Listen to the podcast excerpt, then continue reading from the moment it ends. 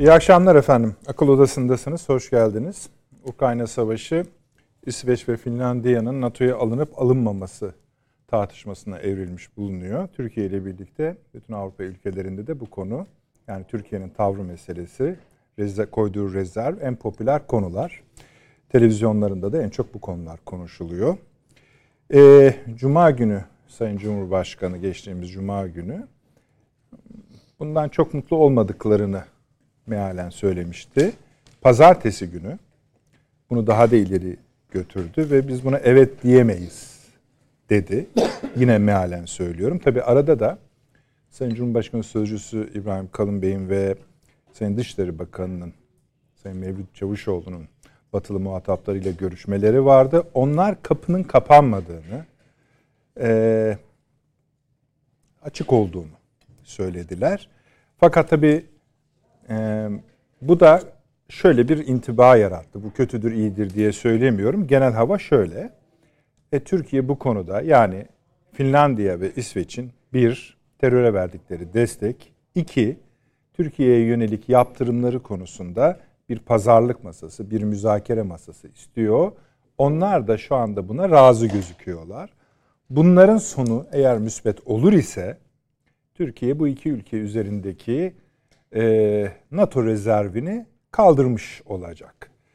Bu resmi söylen değil ama kamuoyundaki genel hava, intiba bu yönde.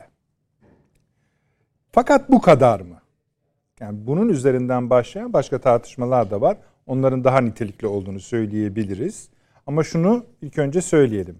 NATO, Amerika Birleşik Devletleri, Avrupa ülkeleri yani şokta ifadesi biraz aşırı olabilir ama bundan haylice e, şaşırdıklarını söyleyebiliriz. Buna mukabil yine NATO, Avrupa Birliği, Amerika Birleşik Devletleri, Almanya, Finlandiya, İsveç hepsi birlikte diyorlar ki biz bunu Türkiye'yi ikna ederiz, kaygılarını gideririz, bunu aşarız, endişelerini Türkiye'nin gideririz diyorlar. Öyle olur olmaz bilmiyoruz ama Sayın Cumhurbaşkanı'nın sözü ortada yani yorulmasınlar da demiş bulunuyor. Bu kadar mı dedik? Aslında şunu söylüyoruz. Biz Türkiye'nin bu tavrının e, arkasında acaba ittifa ilişkin bir siya, ittifak siyasetimizde bir değişikliğe mi işaret ediyor? Daha da büyütebiliriz bunu. Ee, batıya bakışımızda geleceğe ait bir e, paylaşımı daha az görme mi var?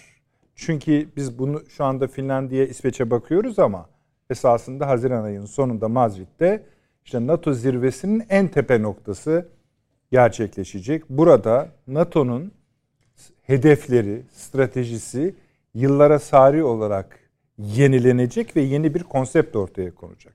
Hatta diyorlar ki işte işleyişi, mekanizması da değişecek.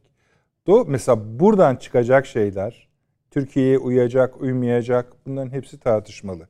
Ama NATO üzerinden yürüyen bir tartışma varsa biraz daha biz tabloyu geniş tutmak zorundayız. Ee, İsveç'in ve Finlandiya'nın dilinde Finlandiya daha yumuşaktı zaten. İsveç maalesef aynı yumuşaklıkta değildi ama son açıklamaları işte biz Türkiye ile görüşeceğiz, edeceğiz, müzakere edeceğiz vesaire diyorlardı. Bunun katılımının bir de sahayla ilgili. Yani biraz sonra haritasını göreceksiniz. Açılışta şöyle bir tarayarak gösterdik sizlere. Ee, artık sadece İskandinavlar ya da Baltık haritasından da değil. Arktik'ten söz ediyoruz. Bu Türkiye'ye kadar geliyor, Karadeniz'e kadar geliyor. Bu yırtıktan akıl odası artık haftalardır, aylardır değil. Hiç ortada yokken yıllar öncesinden bu konuşmaları tek tek tek yapmıştı. Sizlerle de paylaşmıştık. Bakalım bu iş ne olacak ama dediğim gibi bu konuyu herhangi bir yerinden tuttuğunuzda dahi önü arkası açılıp gidiyor ve bambaşka noktalarda bambaşka konular çıkıyor. Tabii şunu da teslim etmemiz gerekiyor. Düşünün ki e, sadece yüzeysel baktığımızda Türkiye tarihinin herhangi bir noktasında yine danışırız burada hocalarımıza, büyüklerimize NATO'nun tamamına karşı ben bunları istemiyorum dediği bir vaka var mı yok mu merak etmeliyiz. Yani Batı ile ilişkileri neresinden tutacağını ilişkin bir pozisyonu var artık Türkiye'nin ve bu güzel bir şey, iyi bir şey. Dahası bu ülkelerin hiçbiri yani şu an 29 ülke var. Olmayanlar da Batı'nın içinde buna bakıyorlar. Türkiye'ye bir şey demedi, diyemedi, çıt çıkmadı. Öyle görebiliriz. Vay sen bunu nasıl diyorsun? Sen bizim müttefikimiz yapacaksın, edeceksin. Yani aslında şunu söylemeye çalışıyorum.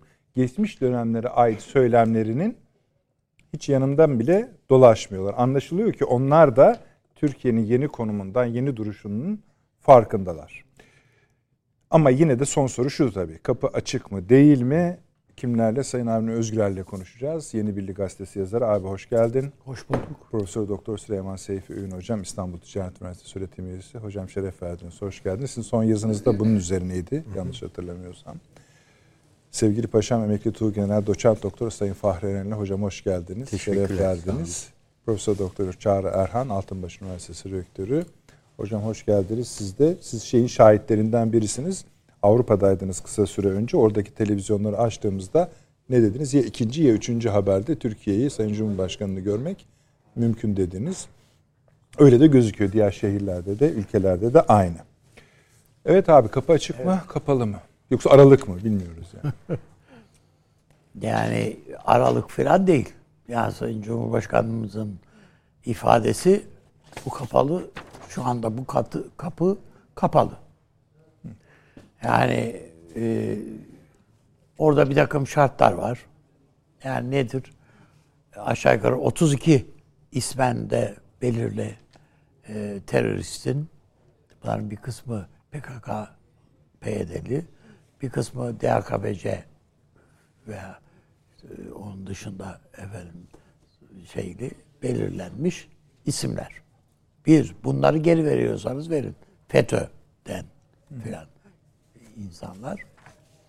Bunları vereceksiniz geriye. İki, İsveç sürekli olarak parlamentosunda özellikle bu Osman Kavala hadiseleri biraz daha yani e, Türkiye'de olduğundan daha fazla neredeyse çalkantı meydana getirdi İsveç parlamentosunda. Onun için yani baktığınızda Türkiye aleyhine e, olağanüstü bir hava İsveç'te e, var.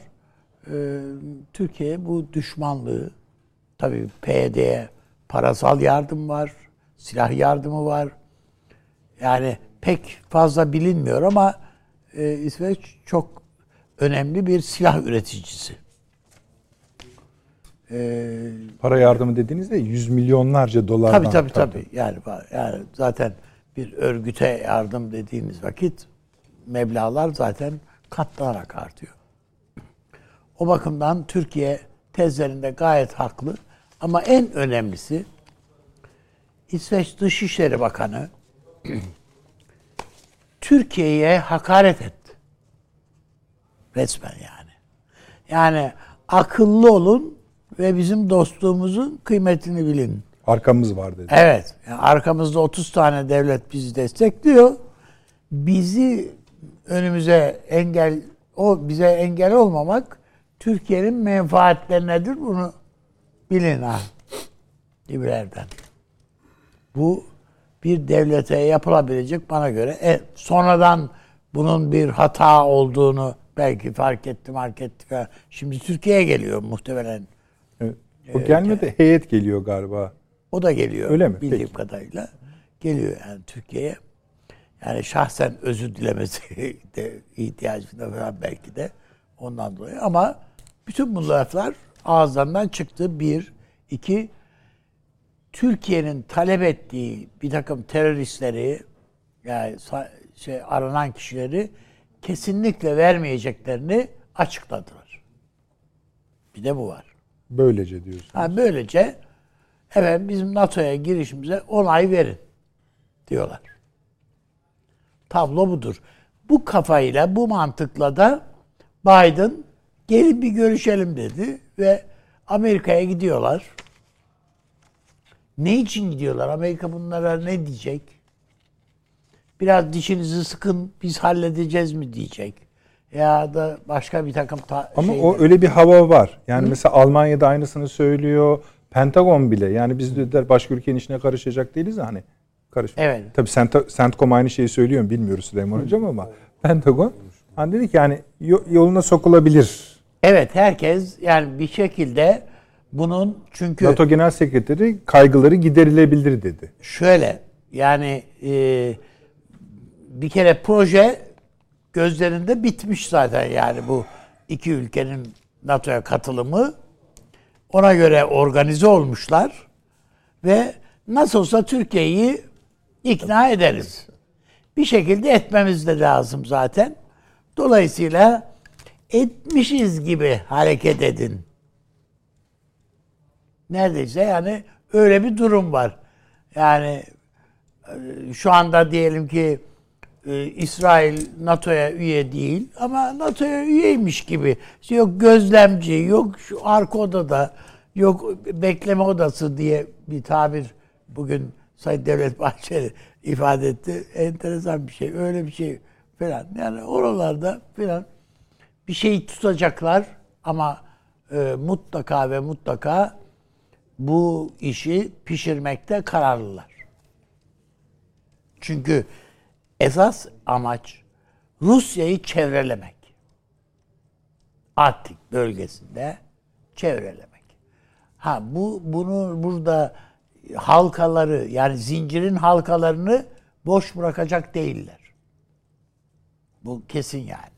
Şimdi hem Aynen. şunu söylüyorsunuz. Türkiye'nin şartları yerine gelmeyecek diyorsunuz. Gelmeyecek demiyorum. Yani açıklamaları böyle diyorsunuz. Açıklamalar bu yönde hı hı. ama bir şekilde Türkiye'yi geçmişte Kıbrıs'a yaptıkları gibi böyle söz vererek falan olmayacak bu işler. Yani bunun tercümesi de şu oluyor. imzalayacaklar. Bir şekilde bir şekilde e, bunu e, ne yapacaklar?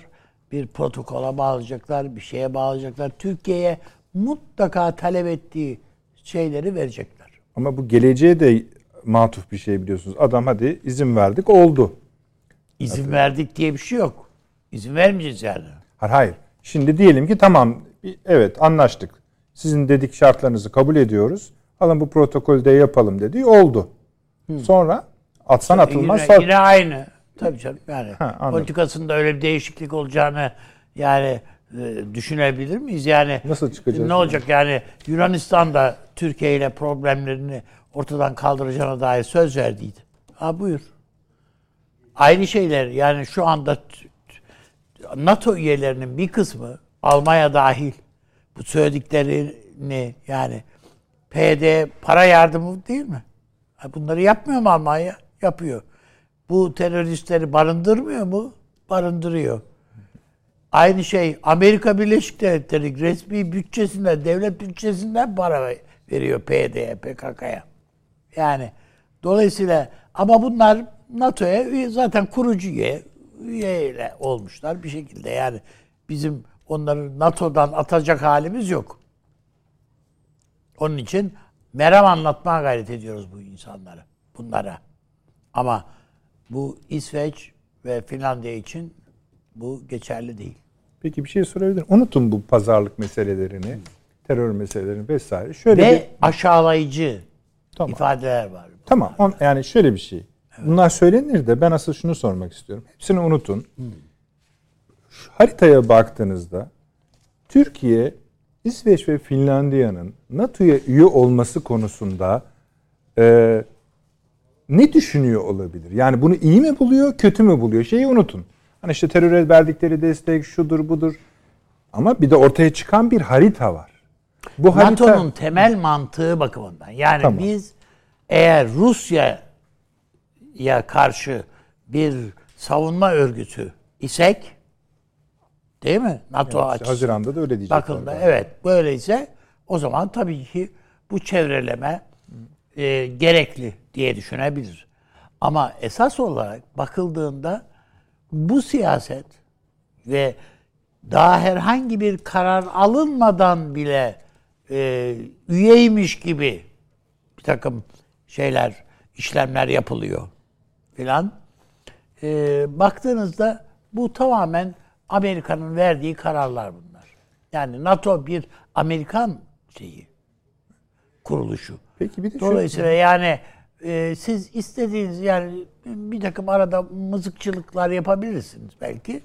Ama ben istediğimi yaparım diyor adam.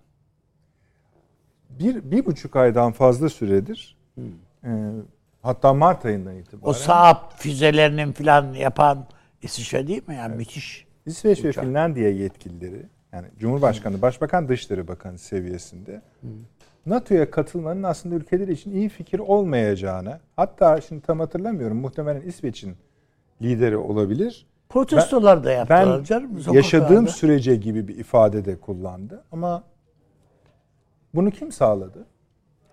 Yani Amerika'nın bu şeyi var, etkisi var. Çünkü bir, bir uzunca bir zamandan beri Amerika Batı Avrupa'da, şey Doğu Avrupa'da ve tabii e, Baltık'ta bir propaganda sürdürü çalışıyor. Yani sadece orada değil ki yani bütün Polonya filan inledi yani resmen. Yani Rusya geliyor, öldünüz, bittiniz, mahvoldunuz ya bizle birliktesiniz ya e, sürünürsünüz, göçer gidersiniz filan havaları estirildi. Yoksa Polo, sadece Polonya diye değil yani bütün o Estonya, Letonya filan hepsi onlar arkasından al aşağı in Bulgaristan'dı, Romanya'ydı filan bir anda hepsi bir dolduruşa geldiler bunlar.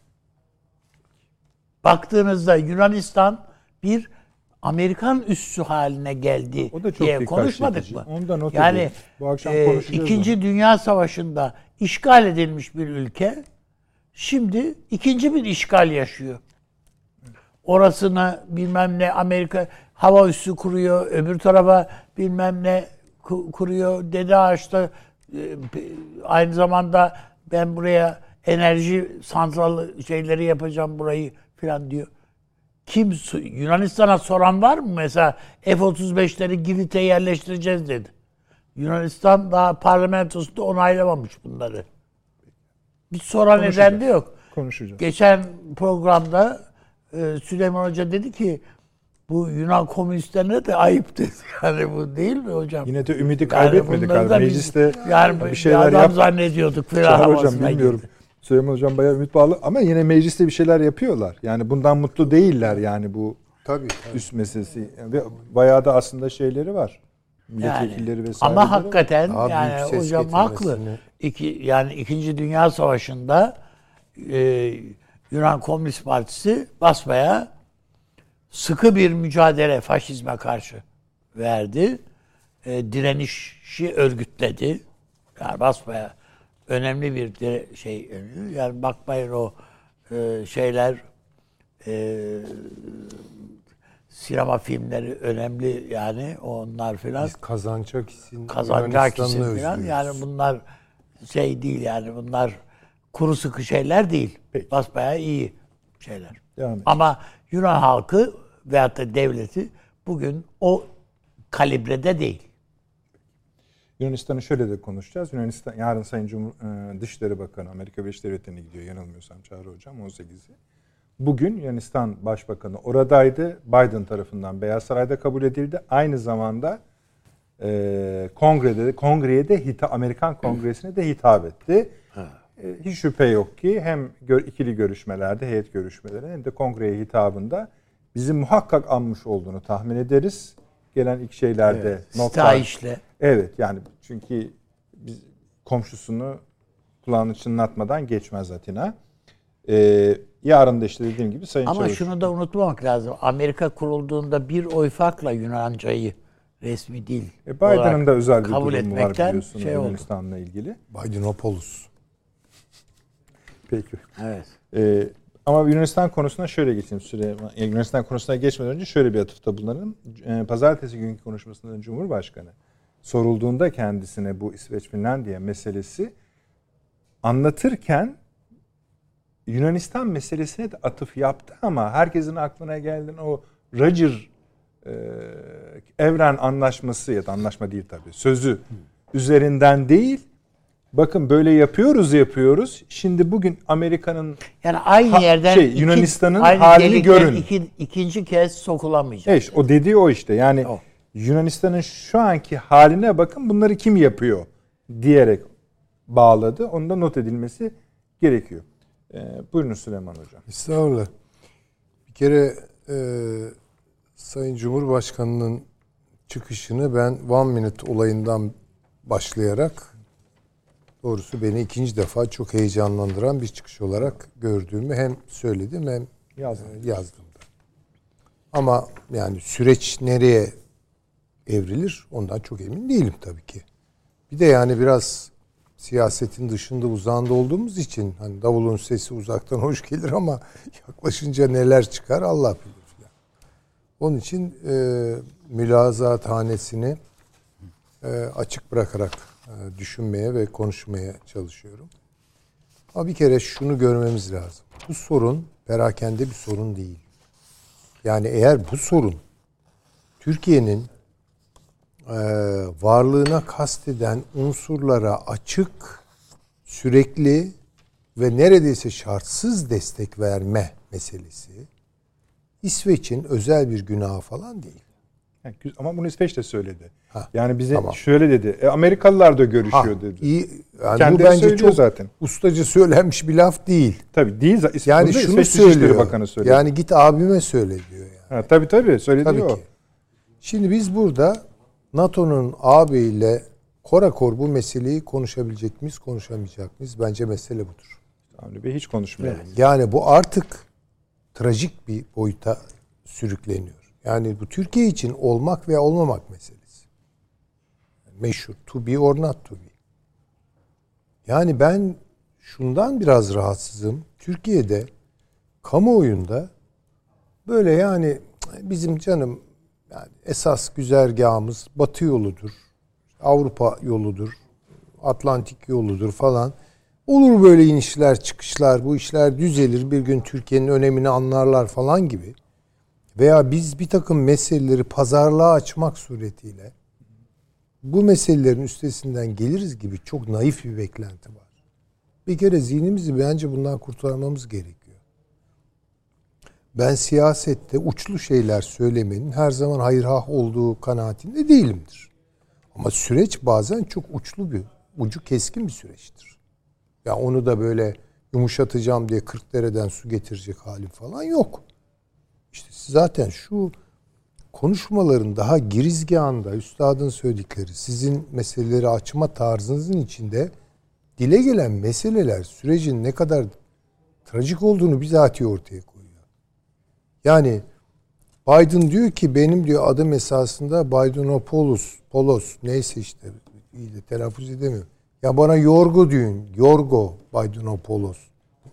Bu uzun süre Yunan lobisinin emanetçisi kongrede çalışmış bir adam. Özel bir sempatisi var. Yani biz şimdi Lord Curzon'ları, Lloyd George'ları falan nerede arıyoruz ki yani işte karşımızda. Oradalar yani. Aynı söylem, aynı bakış. Türkiye'yi aşağılayan, Türkiye'yi gözden çıkaran. Arka planına bakıyorsunuz iğrenç düşünceler. Yani Türkler medeni değildir. Aynen. Vahşi bir Asya halkıdır. Buralardan sürülmesi lazım. Ya bunu söylemeleri de artık gerekmiyor. Eylemleri zaten bizatihi bunu ortaya koyuyor bize. Yani bizde nasıl bir eziklik var ki maalesef bununla işte bir türlü yüzleşemiyoruz. Yani dirayet ve siyaset ilişkisini kurmakta zorlanıyoruz. Çünkü siyasette evet keskin şeyler söylenemez. Siyasal sonuç almak uzun iş gerektirir, uzun mesai ama bildiğimiz bir şey var. Daima dirayet kazanır. Orta vadede veya uzun vadede. Ama kısa vadede bunu göremeyebilirsiniz. İşte burada iliklerimize kadar maalesef işlemiş. Şimdi ben burada biraz ileri laflar etmek istiyorum ama biraz belki bu da gerekebilir. Buyurun. Çocuklarımıza koyduğumuz isimler bile tuhaflaştı. Dikkat edelim bakın nasıl isimler koyuyoruz. Hep batıda bir çağrışımı olan isimler yani. Dikkatinizi çekiyor mu bu? Yani Ahmet, Mehmet, Hasan, Hüseyin veya ne bileyim Tunç, e, Korkut falan o isimler tuhaf tuhaf isimler koyuyoruz. Yani biraz kendimizi fazla kendimizden çıkartarak kur, kurma, yeniden kurma gibi bu temsiller dünyasında yaptığımız sitelerin isimlerinde, sokaklarda işte o alışveriş merkezleri, dükkanlar falan aslında utanç tabloları bunlar. Ya lütfen yani. Sonra da gidip Suriyelinin bilmem alfabesiyle uğraşıyoruz. Ha bu mu iş yani? Yani bizim bir kere zihnimizi yeniden biraz bunun için belki geciktik. Zaman da daralıyor. Ama görelim artık yani. Bu adamlara bizim arzı halimizi okuyacak merci yok. Yani istediğiniz arzu hali yazın oraya. Bakın ne yapıyor? İşte Biden'ı Biden e, Mitsotakis'i aşırı ölçüde şereflendirip şeyde konuşturuyor. Yani demin konuşuyorduk. Çağrı Beyaz Hoca söyledi yani. az- değil mi? Yemek verdi davet, yani- daveti veriyor. Türkiye'de bu konuda değil mi hocam? Bir tek işte en son kim vardı? Celal Bayar, Celal 60 Bayar sene vardı önce. 60 sene önce. O kadar gidildi gelindi bilmem ne. Yani kongreye hitap eden. Öyle mi? Şimdi bu çünkü kongreye hitap meselesi şudur. Amerika'nın kararlı resmi desteği sağlanmış demektir. Bitti. Ya bundan sonra Kıbrıs'ta Yunanistan Yunanistan olarak görmeyeceğiz yani. Avrupa Birliği artı Amerika'sında arkasında kapı gibi Amerika olarak Ege sorunlarında böyle göreceğiz. Amerika Birleşik Devletleri'nin Türkiye'yi yok sayarak Yunanistan'a yaptığı sayısız yatırım. Hep konuştuk içe. Orayı bir enerji üssü haline getiriyor. Bir askeri üssü haline getiriyor falan. Türkiye'nin semtine uğramadan ama burnunun dibinde bu işleri yapıyor. Hocam Bunları- bir parantez bir şey Buyurun, söyleyeyim. buyurun. Bir ülkeyi köleleştirmenin de bir bedeli var. Yani oraya para vereceksin, onu iltifat Aa, edeceksin, ayrı, tabii, kongresinde konuşturacaksın falan. Yani biz şey- onlara alışkınız zaten. Yunanistan'ın canını okuyorlar. Yani hatta bu programda Celal İnce'nin şeyini dinlettik ya yani ne Amerika aşkı vardı bizde de yani 1950 sonra başımıza neler geldi. Yani Yunanlılar akıllı olsa bu topa girmez ama Tabii. girdiler. Yani Hatta çıkamayacak kadar. e, bence çıkamazlar. Çıkamazlar. Ama Türkiye'nin artık bütün bu süreçleri görüp bir karar vermesi gerekiyor. Bu madem ki gündeme neyle geldi bu İsveç ve Finlandiya'nın NATO genişlemesine dahil edilmesi öyle mi? Gelin oturalım bütün mesele. Bana ambargo uyguluyorsun. Her konuda önümü tıkıyorsun. Hiçbir şekilde yardımcı olmuyorsun. Üstelik kuyu mu kazıyorsun? Ve bütün bunlara rağmen ben hala diyeceğim ki işte biz Batı'nın ayrılmaz bir parçasıyız. Batı ailesi. Bu nasıl bir ailedir? Bu nasıl bir ailedir? Yani bunu aman lütfen şey olarak görün. İsveç meselesi. İşte orada bilmem çok PKK'lılar himaye ediliyormuş da bilmem ne. Şey Almanya'da edilmiyor mu? Fransa'da edilmiyor mu? Ve onlarla NATO toplantılarına gidiyoruz ama. İmlediğim şey şu değil. Bakın biraz bu konuda çok açık konuşacağım. Buyurunuz. Estağfurullah. Türkiye NATO'dan çıksın, kızsın, kapıları kapatsın, masayı devirsin. Kastettiğim bu değil. Türkiye'yi NATO'ya aldıklarına pişman etsin. Bakın, yoldur bu. Türkiye'yi NATO'ya almış olduklarına NATO'yu pişman etsin Türkiye. Şimdi şartlar da müsait. E şartlar da müsait ama bu kararlılık ister. Hani şimdi o ara biraz ekonomimiz kötü. Sıkıştık acaba hani şöyle yaparsak karşılığında ona bu meseleyi satılık mesele haline getirirsek yani şekerlemelere kanarsak ya yarın şunu diyebilirler ya doğru haklısınız bu F-16 koyar. Biz size bunun kitleri falan veririz yani. Çok haklısınız. Hatta bir iki şeyde ambar hani yaptırımı da kaldırı verelim falan.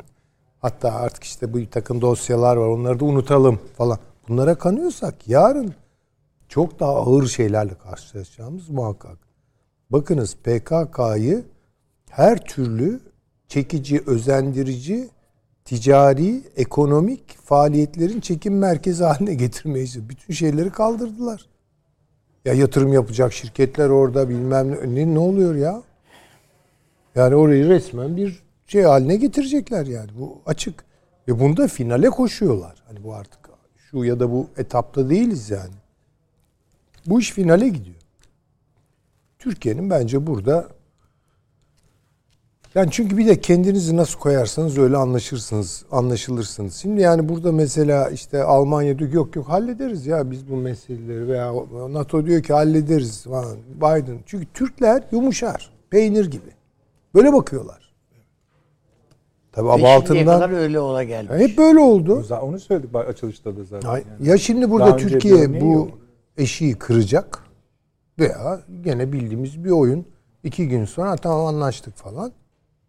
Bu dirayetsizliğe götürür Türkiye'yi. Ve Türkiye'nin kredisini düşürür. Türkiye'yi kale alınmaz bir e, devlet haline sokar.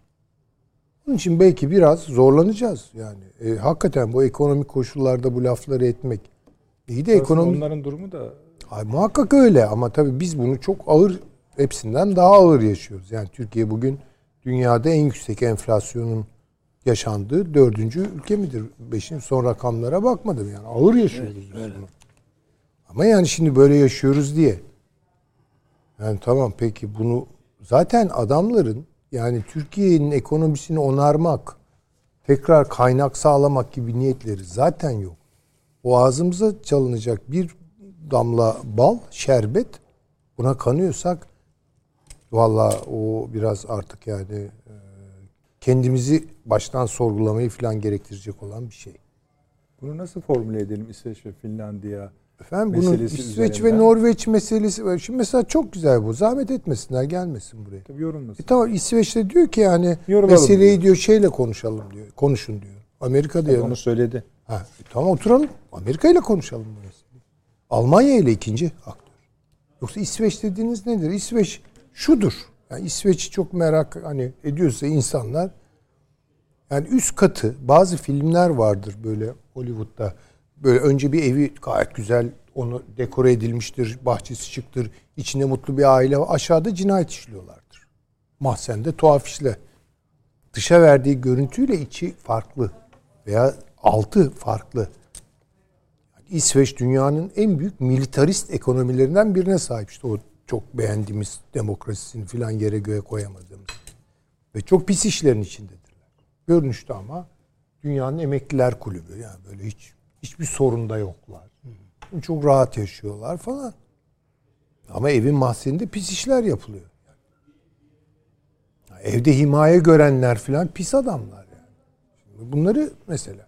Ama İsveç bu uğraşmaya değecek. Hakikaten İsveç Türkiye'nin karatında değildir tarihsel ağırlığı olarak. Kusura bakmasınlar yani. Tamam yani. Ee, Gustavları biliriz hanedanlarını. İsveç İsveç'in güçlü bir devlet ama yani İsveç büzüş büzüş işte oralarda bir yerdedir yani. Dünyanın çatı katında bir yerlerdedir. İşte onun için hani böyle hele Finlandiya falan yapmayalım. Bu doğrudan göbekten girmemiz gereken ve duruma değerli toplu vaziyet etmemiz gereken bir fırsat sundu bize. Güzel. ya bunu yapacağız. Sizin dediğiniz yere varmak için de onları hallet yani onlara da o formülü uygulamamız gerekiyor şu anda. E tabi ama basit o zaten. E tamam. Yani ben şimdi İsveç'in neyini ikna edeyim? Ya bu olmayacağı çok açık. Ama Amerika Birleşik Devletleri korakor. Ve koşullara bağlayarak Türk diplomasisi bunları çalışıyordur muhakkak. Yani Amerika'ya ne söyleyeceğiz? Ya, Yani inşallah temenni ediyorum yani. Bu söylenir kendilerine. Şimdi o söylemlerden onu anlıyorum. Ha şeye bakarsanız hani biraz yumuşatıcı canım kapıları tam kapatmadık. Belki hani Sayın Cumhurbaşkanı'nın sert ortasını hafif yumuşatarak bir sunum tekniği midir bu? Yani belki öyle anlaşılabilir. Ama eğer oysa gidişat yani yani kapı daha açık yani. Bir konuşalım, anlaşalım. Ya siz bir şey verin falan. Ne verilir, ne arılır ki bu işte? Adamların duvar yıkıldıktan sonra zerre kadar sapmadıkları politika. Çekiç gücün oluşum Irak operasyonundan başlayarak evveliyatı var tabii ki. Yani Özal döneminden sonra aşama aşama aşama buralara geldik zaten. Çuval bunlar geçirdi. Gemimizi bunlar batırdı. Yani bunlar nedir Allah aşkına yani bütün bunlar nereye kadar bir millet tahammül eder böyle bir şey? Hala edebiliyorsak bunlara kendimizden şüphe edelim. Hala bunlara tahammül edebiliyorsak kendimizden şüphe edelim bir millet olarak. Boşuna kendi kendimizi e, büyütmeyelim o zaman. Bunlara dirayet geliştirebiliyorsak, makul, selim akılla ama kararlı ama dirayetli tamam ya bunu elbette o zaman işte bakın millet olursunuz ve sizi öyle görürler artık. Sizi artık öyle görürler. Yani ha Türk Türklere giderken iki defa düşünecekler demektir.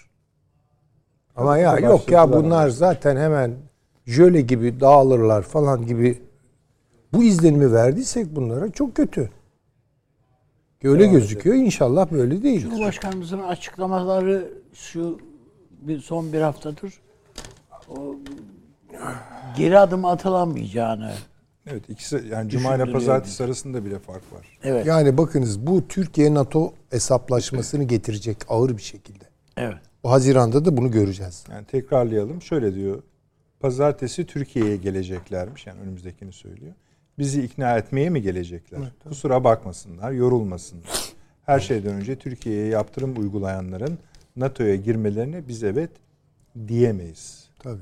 Yani Cuma'nın da üzerine. Ya bir de yaptırımlar var tabii. Evet. Yaptırımlar yani var. Çünkü bir de onun NATO ile var. Neyse. Neler konuşacağız konuşacağız. Paşam. E, tabii burada e, öncelikle iki konuya başlamak lazım. E, Finlandiya e, İkinci Dünya Savaşı'nda e, Rusya sonra İsveç ve Norveç'ten yardım ister. E, şu anda kendilerinin güç durumda olduğunu söylerler ve Finlandiya'ya asla yardım etmezler. Rusya'ya karşı e, girdiği e, savaş için İngiltere her türlü desteği aynen Polonya'ya e, verdiklerini Fransa ile taahhüt eder gibi oraya da e, destek sözü verirler. O sözlerini de yerine getirmezler ve Finlandiya'yı Rusya'nın kucağına atarlar. E, İsveç e, 1705'li yıllarda Büyük Kuzey Savaşı'nda e, Rusya'ya yenildikleri zaman e, 12. Karl'ın kaçıp geldiği yer neresidir? Burası. Osmanlı, Burasıdır. Tabii. Edirne ve Moldova. Moldova'ya gelmiştir ve Demirbaş 5 yıl e, İsveç'i buradan idare etmiştir. Osmanlı İmparatorluğu kendisine maddi her türlü desteği sağlamıştır.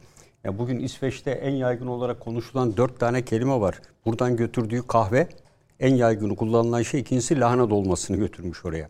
Ee, ve e, arkasından da orada bir köye e, onun işte yapılan harcamaları tahsil etmek için senet imzalıyor ve diyor ki e, bir kısım Yeniçeriler de refakat ediyor. Yeniçeriler çok uzak olduğu için dönemiyor orada bir köyde yerleşiyorlar. Yani İsveç'te e, bizim 1700'lü yıllarda imzalanmış ticaret anlaşmamız var. Dostluk 1700, anlaşması dost, Arkasından bin, e, şeylerde 2013 yılında stratejik ortaklık anlaşması var. Finlandiya'ya oranla baktığımızda İsveç'le olan ilişkiler daha ileri durumda. İkincisi e, tabii hocam da söyledi yani e, Nobel'i e, e, alan ve yapan Nobel dinamiti e, ortaya çıkan adam İsveç'ti zaten. Bugün Nobel ödülü veriliyor ama e, barışı sağlamak için orada üretilen TNT'nin bütün dünyada bugün Kalaşnikov mermisinin içinde dahil her yerde e, etkisinin olduğunu görüyoruz. E, ikisi arasında önemli bir konu e, bunların her ikisi e, öncelikle tarafsız ülke statüsünde değiller. Kendilerini tarafsız lanse ederek gelmişlerdir. 1815'ten beri e, İsveç tarafsız olduğunu ilan ediyor. E, Finlandiya ise 1955'te 1955'te Birleşmiş Milletler'e girdiği zaman tarafsız olduğunu ilan ediyor. Ve Finlandiya uzun bir süre İsveç modeli dediğimiz bir yapı tarım ülkesinden sanayiye geçmek için kıvrandığı yıllar İsveç'in etkisinde çok fazla kalıyor. Bu süreçte baktığımızda 1700 yıllarda Rusya ile olan savaştan sonra 1800 yıllardan sonra İsveç hiçbir zaman savaş yapmamış. E, son derece rahat bir ülke ama aslında tarafsız değiller. Niye? Her ikisi Avrupa Birliği ülkesi. Artı Avrupa Birliği'nin güvenlik mimarisi boyutu var. Güvenlik mimarisine baktığımızda stratejik özellik var ve stratejik özelliklerine baktığımızda da stratejik pusulanın altında imzası olan ülkeler. E, bu yapıdan ne demektir? Bu tarafsız bir ülke zaten olmadıklarını zaten ispatlamış durumdalar. Yani efendim ben tarafsızım diyerek iş olmuyor. Avrupa Birliği sadece ekonomik bir yapı değil, siyasi bir yapı ve aynı zamanda askeri bir yapı. Bu açıdan her iki ülkede bugüne kadar tarafsızdı. Bugün tarafsız hayır öyle bir şey yok. Her iki ülke tarafkardır ve her iki ülke Avrupa Birliği e, üyesi olması sıfatıyla da taraflı olarak hareket etmektedirler. Çünkü güvenlik mimarisinin işi burada. E, sonucunu burada düşünebiliriz. E, ikincisi e, burada dünyanın en büyük barış araştırmaları enstitüsü var, SIPRI dediğimiz. Ve Stockholm'de bunun kurulmasıyla özellikle kendi tarafsızlık ve barış anlamında hareket ettiğini dünya kamuoyunda bir kamuoyu algısı oluşturmak maksadıyla kurulmuş bir enstitüdür. Peki bu SIPRI'yi şimdi Barış Araştırmaları Enstitüsü terimini nereye koyacaklar? ee, ve bunun dışında tabii silah sistemleri e, ve hiçbir şekilde işgal edilmedikleri için e, bir ülket, e, örgüt üye olmadıkları için de gayri safi milli hasıları çok yüksektir. Tarafsızlığı bakınız tarafsız oldukları anda kişi başına düşen gayri safi milli hasılara refah seviyelerinde olağanüstü bir artış vardır. Tarafsızlıklarını 23 bin kişilik orduyla mı sağlayacaklardır o bölgede Rusya'ya karşı? Baktığınız zaman bir tümenin kadar mevcudu var. Bilemediniz 50 bin diyelim yani haritada yazılan. Nasıl sağlayacaklardır bunu? Bu ülkeleri nasıl savunacaklardır? Bugüne kadar sanki diğer Batı ülkelerinin, Amerika'nın bu ülkeler üzerinde şemsiyesi yok muydu? Ee, bu, iki, bu iki ülke e, aslında Finlandiya'yı dikkate almak lazım. Orada tabii Norveç Arktik Konseyi'nin iki önemli üyesidir. Ve bu Arktik bölgesinde en uzun sınırı olan ülke Rusya. Evet. Bu başlı başına bir bahis biliyorsunuz Arktik meselesi. Şimdi onun oraya sıçradığı artık kabul ediliyor. Yani Arktik meselesine. Hatta e, eksik olmasın e, Perşembe gün Hasan Hoca da Hasan Kön hocamız da bu konuda bize bir katkıda bulunacak. Meselenin nasıl bir sadece yani Çin'in bir itirazı var buraya. Diyor ki bu yani Finlandiya ve İsveç'in katılımına Çin resmi açıklama yaparak iyi fikir olmadığını söyledi. Ama onun detayı ve tarih incelediğinizde Çin'in burada haklılığı yok. Yani ama Çin kendi haklılığı yok ama şu iki noktada bir orada mesela çalışmalar yapmak istiyor vesaire. O da önemli değil. Yolu önemsiyor. Yani buz, Tabii buzdan ipek e, yolu. Bu, bunun amacı yani Karadeniz'in e, üst tarafı aman e, Rusya'nın üst tarafından gelen yol. E, bir önceki programda da söylemiştik. Şu anda Çin'in tek yol tek kuşağını bütün ülkeler üzerinde Amerika Birleşik Devletleri'ni engellemeye başladığını ifade ettik. Birçok ülkeye geri adım attırıyor. Birçok ülkenin parasını değişik kaynaklardan Çin'e geri vererek Çin'in o ülkelerdeki etkini azaltmaya çalışıyor. Bu Avrupa'da da Afrika'da da ve Orta Doğu'da da geçerli. Dolayısıyla Çin'i kabuğuna çekmek istiyor. İkinci bir yol alternatif olarak Rusya üzerinden Avrupa'ya giden tren yoluydu. Ukrayna Savaşı'yla bu tren yolu da şu anda durdu. Çin'e, Çin'den buraya tren yoluyla giden akış tamamen engellendi. Üçüncü akış e, deniz yoluyladı. E, Pire Limanı'nı engellediler Dede Ağaç nedeniyle ve şu anda Çin bu bölgeye de özellikle zaten kendi ülkesinde şu anda pandemi salgını nedeniyle çok ciddi şekilde ekonomide daralma söz konusu ve bununla ilgili de ciddi sıkıntılar yaşıyor. Dördüncüsü kuzeyden geçecek olan Kuzey Buz Denizi Arktik Okyanusu üzerinden geçecek olan hatla ilgili batıya geçiş olarak Çin'in en önemli güzergahıdır. Evet. Bu güzergahı NATO bu, bu bölgeye genişleyerek zaten bunu engelleyecek. Yani bu Arktik'le ilgili bakın iki sene evvel NATO Arktik stratejisini yayınladı. Bugüne kadar dünyada beş ülkenin Arktik stratejisi vardır. Rusya'nın, Çin'in, Amerika Birleşik Devletleri, NATO ve Avrupa Birliği. Bunların her biri Arktik'le ilgili strateji eylem belgesi yayınlamışlardır. Ve NATO en büyük deniz tatbikatını Arktik bölgesinde yapmıştır. Kimleri de davet etmiştir? İki yıl evvel yarıda kalmıştır tatbikat pandemide İsveç ve Finlandiya'yı da davet etmiştir. Bugün Finlandiya bütün eğitimlerini İsveç'le birlikte İngiltere ordusuyla yapmaktadır yıllarca. NATO'ya entegrasyon. Bugün ait bir plan değildir. Bu aslında Rusya-Ukrayna savaşının ortaya çıkarttığı bir kamuoyu algısını fiiliyatta harekete geçirmekten başka bir şey değildir. Sadece Finlandiya'da savaştan önce 126 olan NATO'ya girelim denilen savaşın hemen 10. günde %76'ya çıkmıştır. Sadece bu orana bakmak yeterlidir. Yıllardır bu iki ülkenin kamuoyları NATO'ya girmek için olgunlaştırılamamıştır. Ve bu savaş Avrupa'da birçok değişim gibi bu iki ülkenin buraya katılım fitilini ateşlemiştir. Türkiye e, bunlara hayır mı demeli? Evet genel olarak kesinlikle hayır demeli. Bakın İsveç'te daha yeni bir hafta evvel PKK'nın e, terör örgütünün yan kuruluşu olan SDC denilen bir örgüt 3. istişare toplantısını yaptı. Kim katıldı? İsveç Dışişleri Bakanlığı yetkilileri, Amerika Dışişleri Bakanlığı ve İtalya Dışişleri Bakanlığı da online olarak katıldı. Ve görüşülen konu ne? Suriye kuzeyinde kantonal yapıya geçişle ilgili önerilerin alınması. Bunun akabinde ne kadar destek sağlayacağını açıkladı bu yıl öbür 376 milyon dolar İsveç. Peki en son Pençe Harekatı'nı ele geçen e, hangi silah var? AT-4. AT-4 nedir? Tank savar silahı. Kim üretiyor? İsveç üretiyor. PKK'da bol miktarda ele geçen bir silah. Daha Güneydoğu'da tabii evet. Güneydoğu'da terörle mücadele ederken bizim en önemli birçok e, İsveç malzemeleri veya yedek parçaları olduğu için en başta bize ambargo koyan ülke İsveç'tir. Bugün 12 Eylül ve diğer şeylerden hep kaçanların hepsinin sığındığı ülke İsveç'tir. E, bu açılardan baktığımızda e, İsveç'in e, sadece bu özelliği yok. E, sadece burada 40 bin asker alarak cepheyi bu kadar genişleten bir savunma Haritayı örgütü... Bir tam verebilir, verelim arkadaşlar. Biz alalım e, ekranda. Savunma örgütü nasıl bunu savunacaktır? Daha bugün Estonya, Letonya ve Litvanya'ya bir tabur bile gönderemeyen NATO Burada İsveç ve Finlandiya'ya hangi birliğini gönderecektir? Bu ülkelerin her biri şiddetli soğuk ve derin karda muharebe edecek birlik mi yetiştirmek zorunda kalacaktır? Ek masraf mı yapacaklardır İsveç ve Finlandiya'ya? İsveç ve Finlandiya'da giderek yaz mevsiminde belki kalırsınız ama en kuzeyinde derin kar ve şiddetli soğukta muharebe yapacak. Bizim Doğu Anadolu bölgesidir. Biz onun için kuvvet mi yetiştirecek NATO? Onun için askeri strateji mi değiştirecek? Derin kar şiddetli soğuklarda eğitim e, var, tatbikat yapacak, birlik yetiştirecek. Hangi ortamda yapacaksınız bunu? Dolayısıyla bu iki ülkenin e, alınması esasında e, Avrupa Birliği'nin e, en çok işine yarayacaktır. NATO içindeki Avrupa Birliği ülkelerin sayısı artacaktır. Ve NATO zaman içerisinde adeta Avrupa Birliği'nin bir parçası haline gelecektir ve bunu en çok savunanlar da stratejik özellikle elini daha güçlendirmek isteyen başta Fransa olmak üzere Avrupa Birliği ülkeleridir.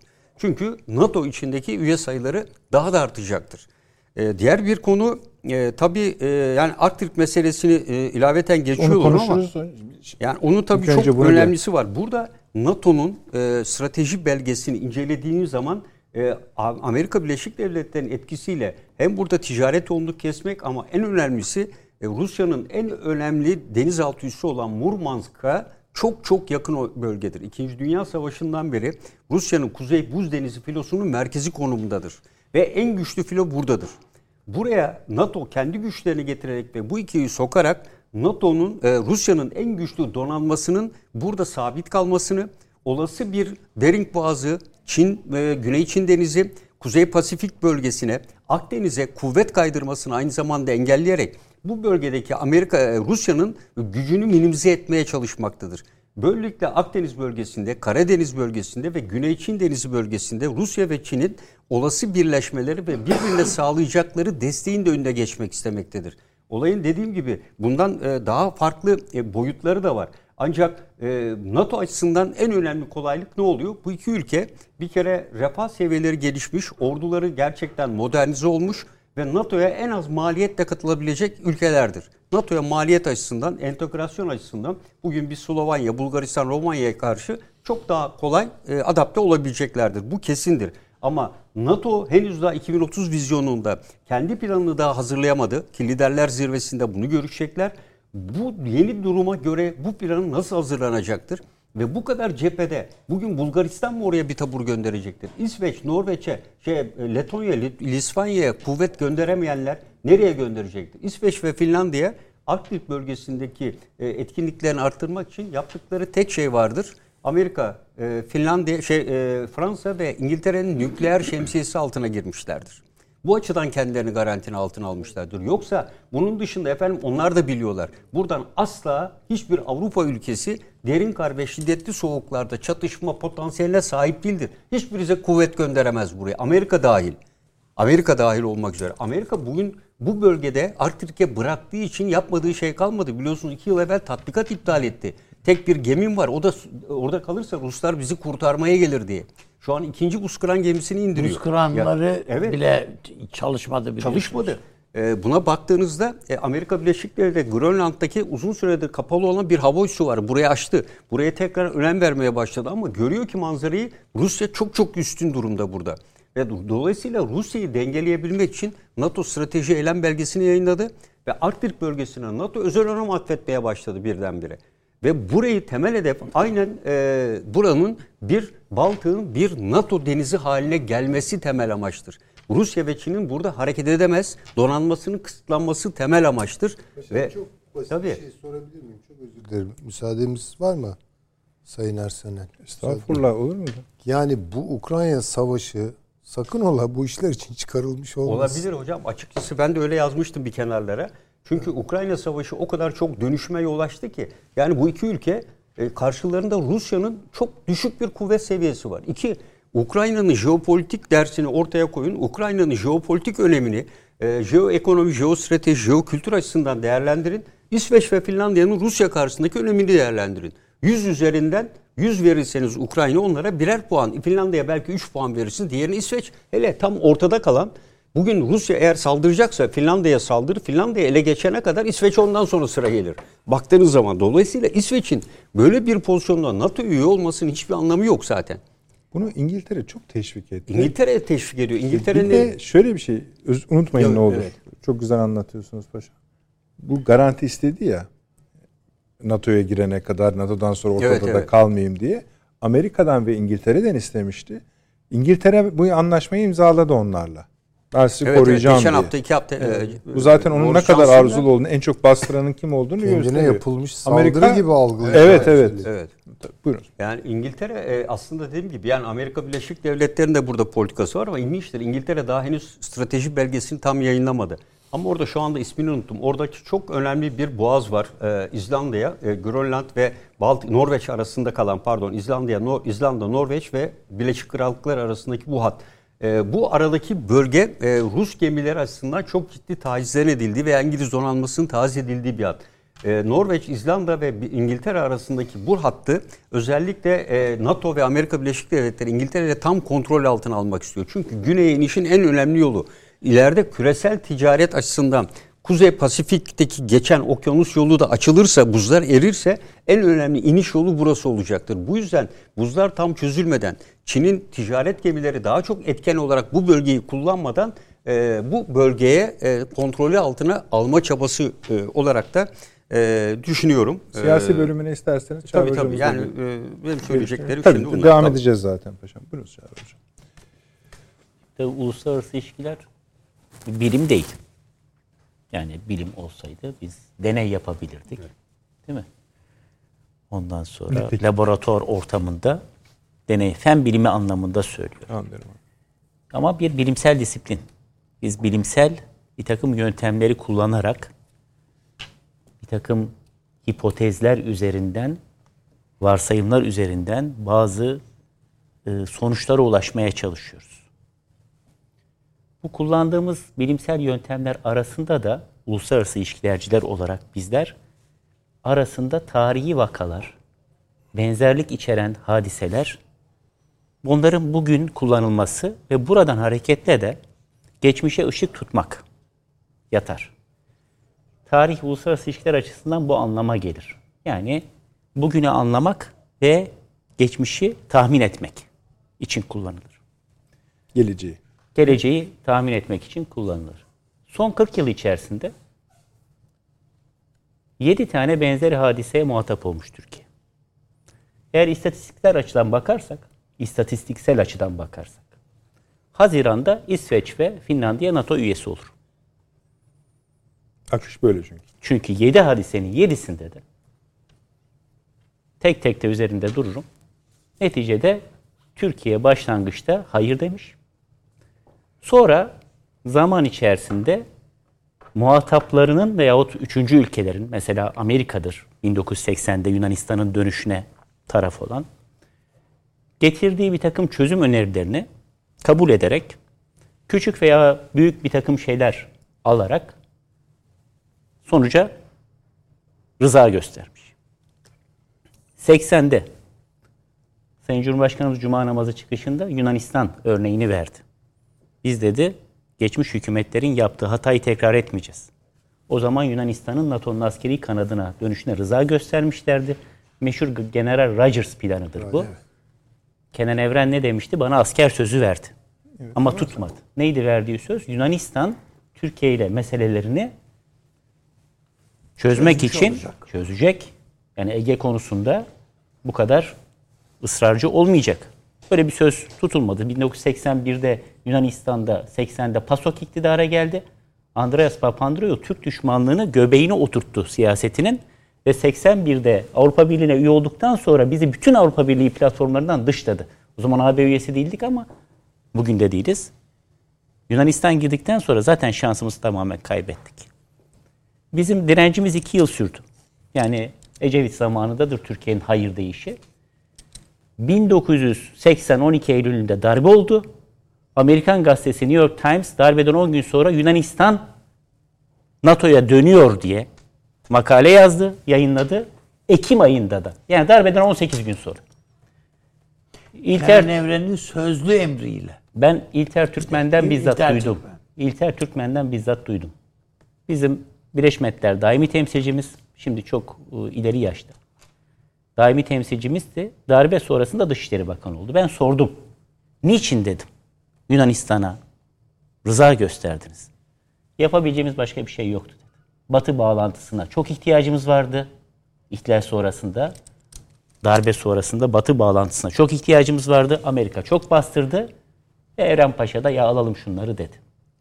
Arkasından bundan ibaret değil ama. Mesela çok unutulan bir şey var.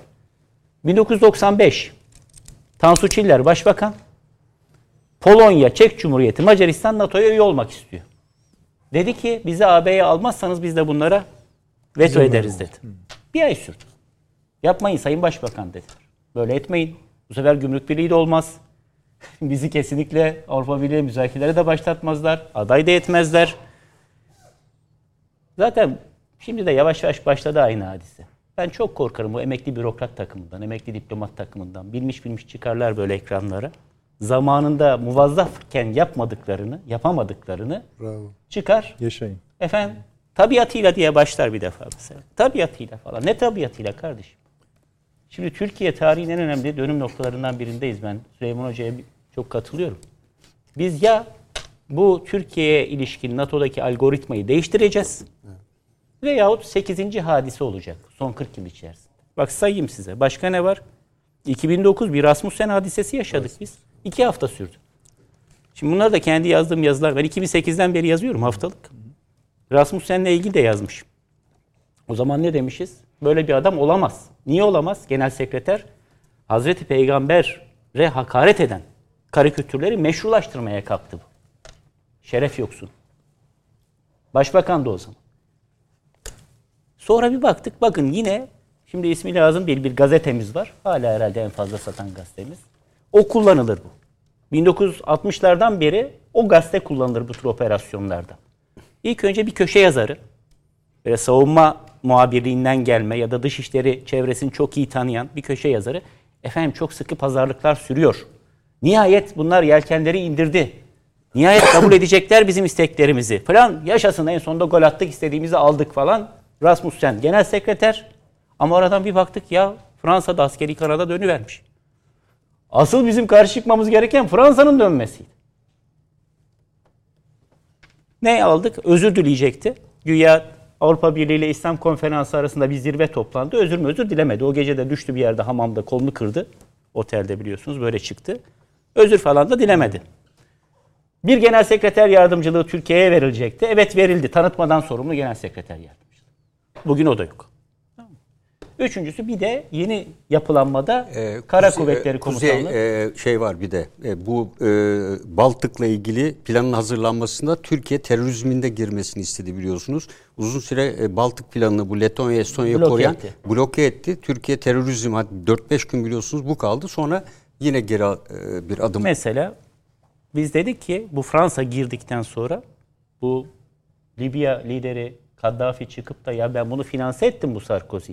Ben buna para vermeseydim bu adam Cumhurbaşkanı olamazdı deyince Fransa kalktı buraya saldırdı tabii. Biz dedik ki ya sakın NATO'yu falan sokmayın buraya. Biz veto edeceğiz. NATO olmaz dedik. Bir baktık NATO da girdi. Biz de girdik arkasına. Mesela bir başka hadise bu. Ya da kürecik radarı. Evet. Bu İran'a mı karşı, kime karşı? Yine aynı Sarkozy ne dedi? Bizde kediye kedi denir dedi. Hatırlıyor musunuz? Gayet Bu dedi İran'a karşı dedi. Biz de dedik ama düğmede bizim de parmağımız var. Bunlar hep bizim hafızalarımızda olan hadiseler. Ve en son sizin bu Baltık planı dediğiniz Evet. konu. Bütün bunlar da biz küçük, büyük, şu bu bir şeyler almış olabiliriz. Ama sonuca bakmak lazım. Hep sonuçta biz hayırla başlamışız. Sonra o evete dönmüş. Bu sefer bunun olmaması lazım. Bu sefer bunun olmaması lazım. Çünkü bu bir dönüm noktası. Bir defa Var hocam burada kesin. tamam. Biliyor, tabiatıyla biliyorsunuz. Tabiatıyla. De ara en, vermek gerekiyor. en yani keyifli yerinde e, reklamlara gidilmesi gerekiyor. Onu bir aradan çıkarıp öyle devam edelim. Hemen geliyoruz efendim. Akıl odası devam ediyor efendim. Önce şunu söyleyeyim tabii. E, sosyal medyadan çok geliyor. Hepsini görüyoruz efendim. Merak etmeyin. Sorularınızın büyük kısmının da katkılarınızın da tabii elbette burada yani konuşulduğunu takip ediyorum. Yani hiç değinilmeyen bir taraf neredeyse kalmıyor. Hatta e, bütün medyada şimdi yeni bir laf var biliyorsunuz. Medyosfor deniyor. Medyosfer deniyor. Orada konuşulanların da üstüne çıkan e, yorumlar yapılıyor. E, yani hepsini görüyoruz. Onu söylemek istedim. Ça- Çağrı Hocam sizdeyiz. Şöyle sonuca gelmiştiniz. Yani ne? Şimdi bir emekli bürokrat konuşuyor. Büyükelçiymiş. Diyor ki Milli çıkarlar diyor. Onun deyişiyle. Ulusal çıkarlar diyor. Öyle milletin önünde konuşulmaz. Bunlar diyor devlet yetkilileri düzeyinde ciddiyetle kapalı kapılar ardında konuşulur ve ulusal çıkar doğrultusunda devlet yetkilileri karar verir. Öyle olmaz kardeşim. O eskiden de o senin zamanındaydı. Biz hepimiz vergi mükellefiyiz. Günümüzde insanların nefes alışverişinin bile anında şu internet vasıtasıyla herkesin önüne dön, düştüğü bir yerde millet bu kadar iç içeyken ekonomi politikasıyla iç politikayla dış politikada halkın gözü önünde yapılır. Eyvallah. O Arkana İmperi'yi rahmetli Mümtaz Soysal'ın bir kitabı vardı. Dış politika ve parlamento diye. Orada tarif ediyor hoca. Arkana İmperi'yi derlermiş Latince buna. Yönetim sırları.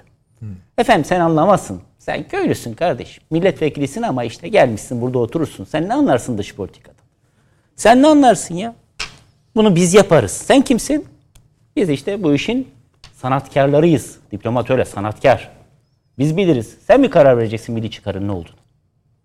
Geçmişteki o az önce saydığım bütün örneklerde siyasi irade baştan sona doğru tarafta durmuştur. Siyasi iradeyi yanıltan bürokratik irade olmuştur. Ve bunlar geçmişte de böylelerdi. Bugün değil. 1831'de. Şimdi diyeceksin ne alakası var? Gittin 190 sene evveline. Osmanlı Devleti ile Amerika Birleşik Devletleri arasında 1830'da bir anlaşma imzalanıyor. Ticaret ve Seyri Sefahin Anlaşması. Kapitülasyon anlaşması.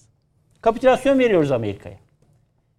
Veriyoruz ama Osmanlı padişahı diyor ki ya biz bunu veriyoruz. Karşılığında ne alacağız? 1827'de biraz sonra bahsedeceğim. Navarin'de bizim donanmamızı yakmışlar. İngilizler, Fransızlar ve Ruslar. Burada yanan donanmanın yerine Amerika bize savaş gemisi satsın parasıyla. Bunu bir gizli madde olarak düzenleyelim. Ancak bunun karşılığında ben bu anlaşmayı imzalarım. Yoksa Amerika'ya kapitülasyon vermem diyor. İkinci Mahmut. Peki diyorlar imzayı atıyorlar. Meclise gidiyor Amerikan senatosu. Biliyorsunuz Onaylar. Amerikan anayasası.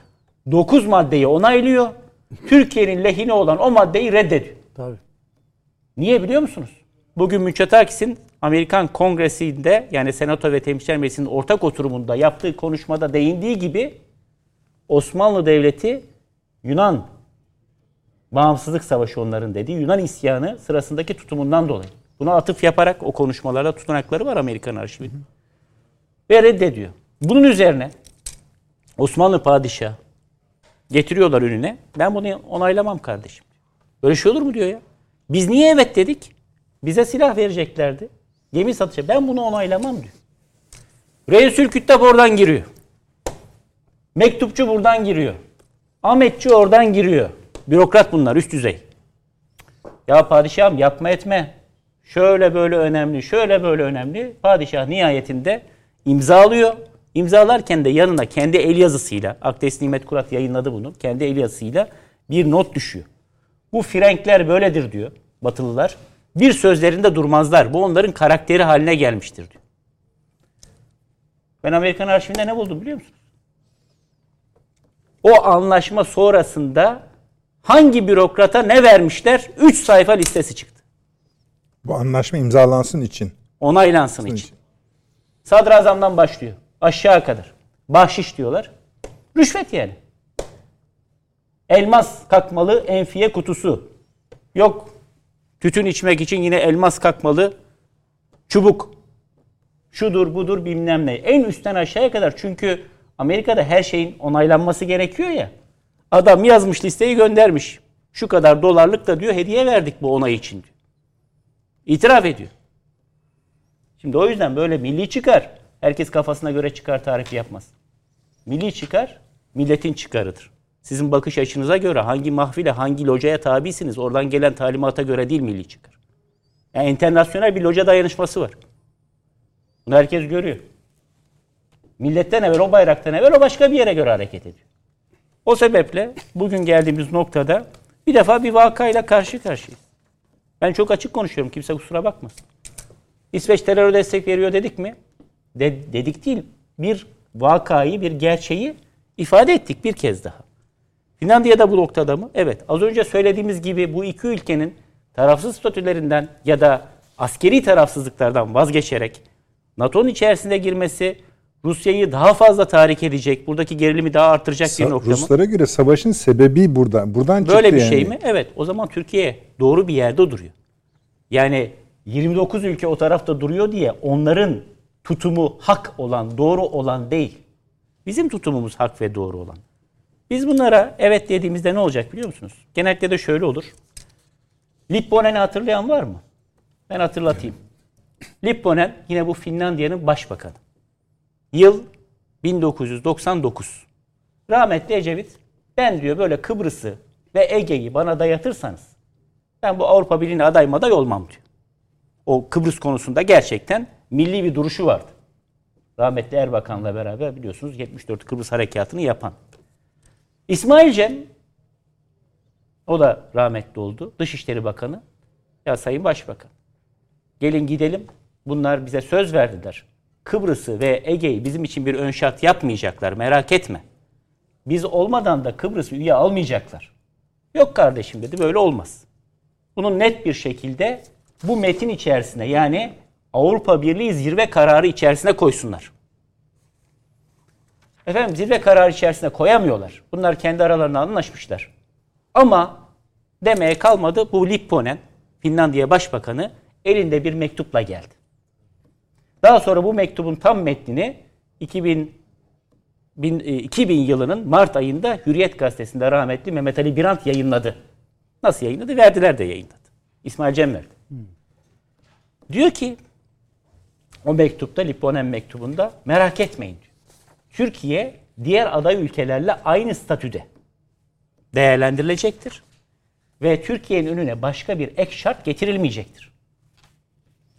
Bu sözün üzerine İsmail Cem diyor ki başbakana efendim gördünüz mü diyor bak söz verdiler diyor. Bu sözü veren hani niye Finlandiya başbakanı? Finlandiya o sırada Avrupa Birliği dönem başkanı. Dönem başkanı. 17 Aralık'ta yapıyor 99'da zirveyi. Finlandiya dönem başkanı bunu veriyor.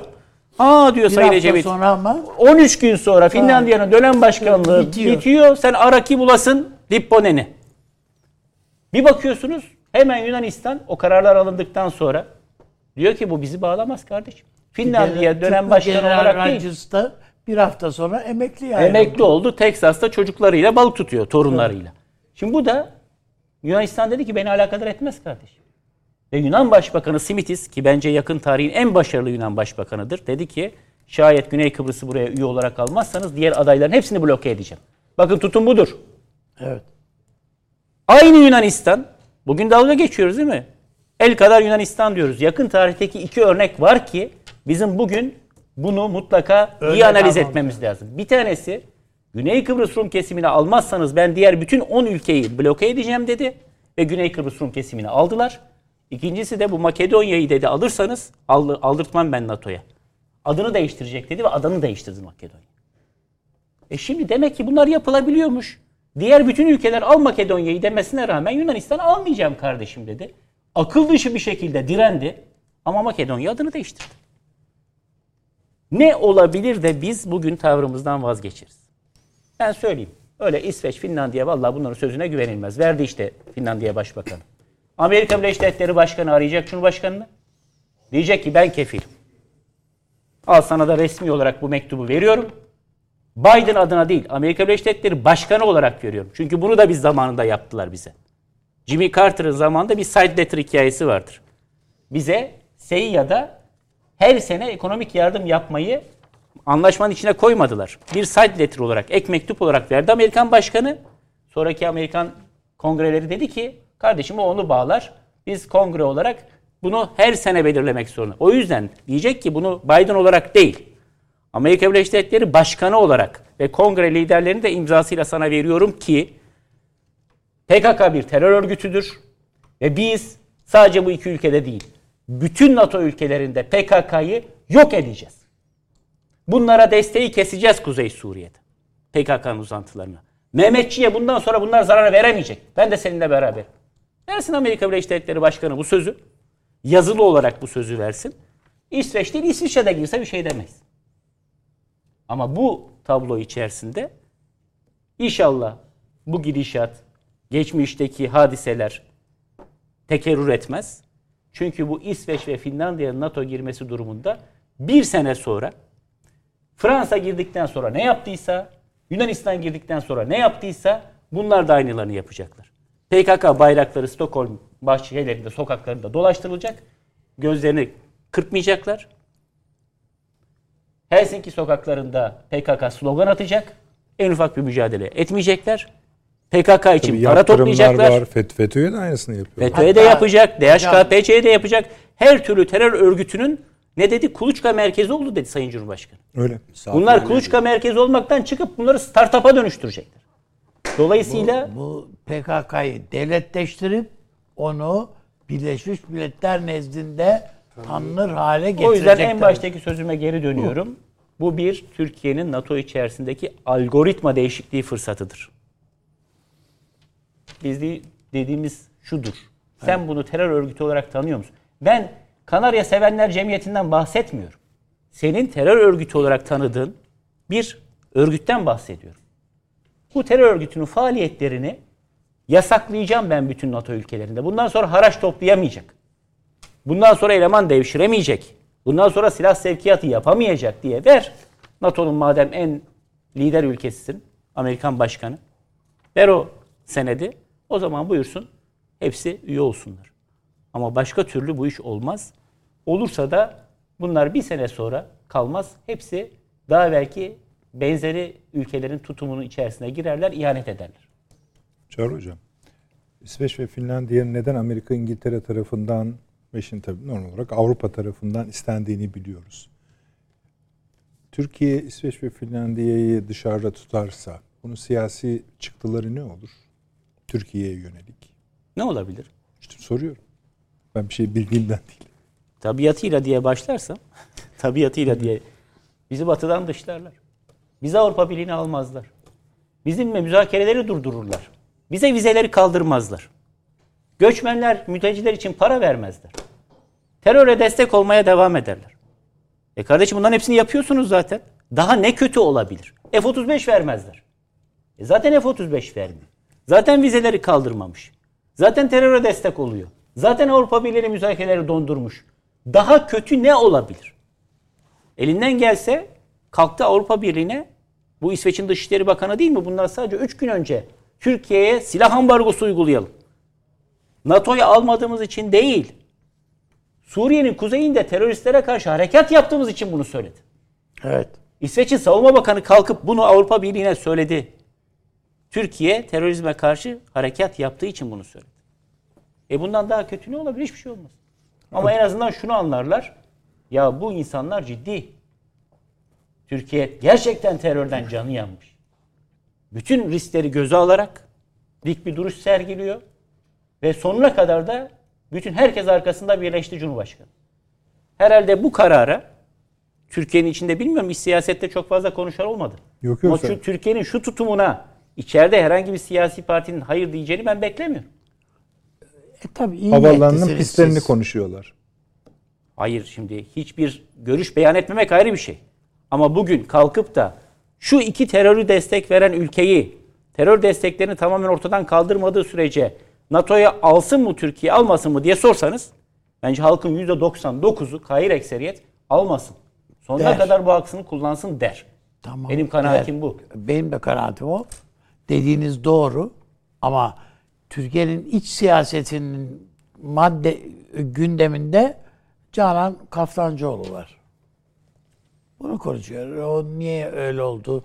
İşte Türkiye'nin ana muhalefet partisi diyor ki biz o mahkemeyi de tanımayız, öbürünü de bilmem ne etmeyiz. Ya, ya senin ülkenle ilgili en kritik, hassas bir şey, tablo var önünde duruyor. Ve burada senin bir iradene ihtiyaç, yani ihtiyaç yok ama yani söylemenin bir anlamı olabilir şu noktada. Her Senin seçmenin fikri ne nezdinde zaten yani bilmiyoruz ki. Cumhuriyet Halk bile seçmen nezdinde de bir bu önem taşıyan bir konu. Öyle değil mi? Veya öyle olması icap eder. Ee, Bu ama Müçetakis'in konuşmasıyla ilgili de bir şey söyleyeyim Açıcı mi? ayrı pa- şey açacağım. Peki. Çünkü maşallah konuşmuş. İsmimizi de zikretmemiş. Ben yani Araya koymuş onu. Senaryo, alt senaryo. olarak yani maşallah kulağımızı bayağı bir Çınlat. çınlatmış. Ona ayrı kalem olarak geleceğiz. Şimdi Çağrı Hocam, Süleyman Hocam'la sizin ikinizin konuşmasını birleştirdiğimizde esasında ortaya çıkan şeyin Türkiye-Batı ilişkileriyle ilgili bir deformasyonun resmileştirilmesi yolunda da konuşuyor gibisiniz. Bakın bizim canımız yanıyor. Norveç'te kalkıyor biri. Breivik işte 49-50 kişiyi öldürüyor. Amerika'da da yaptı biliyorsunuz. Orada da gidiyor öldürüyor. Canları nasıl yanıyor? Bizim 1984 Şemdinli'den, Eruh'tan beri, işte hocam oraları en iyi paşam bilir. Bizim canımız yanıyor.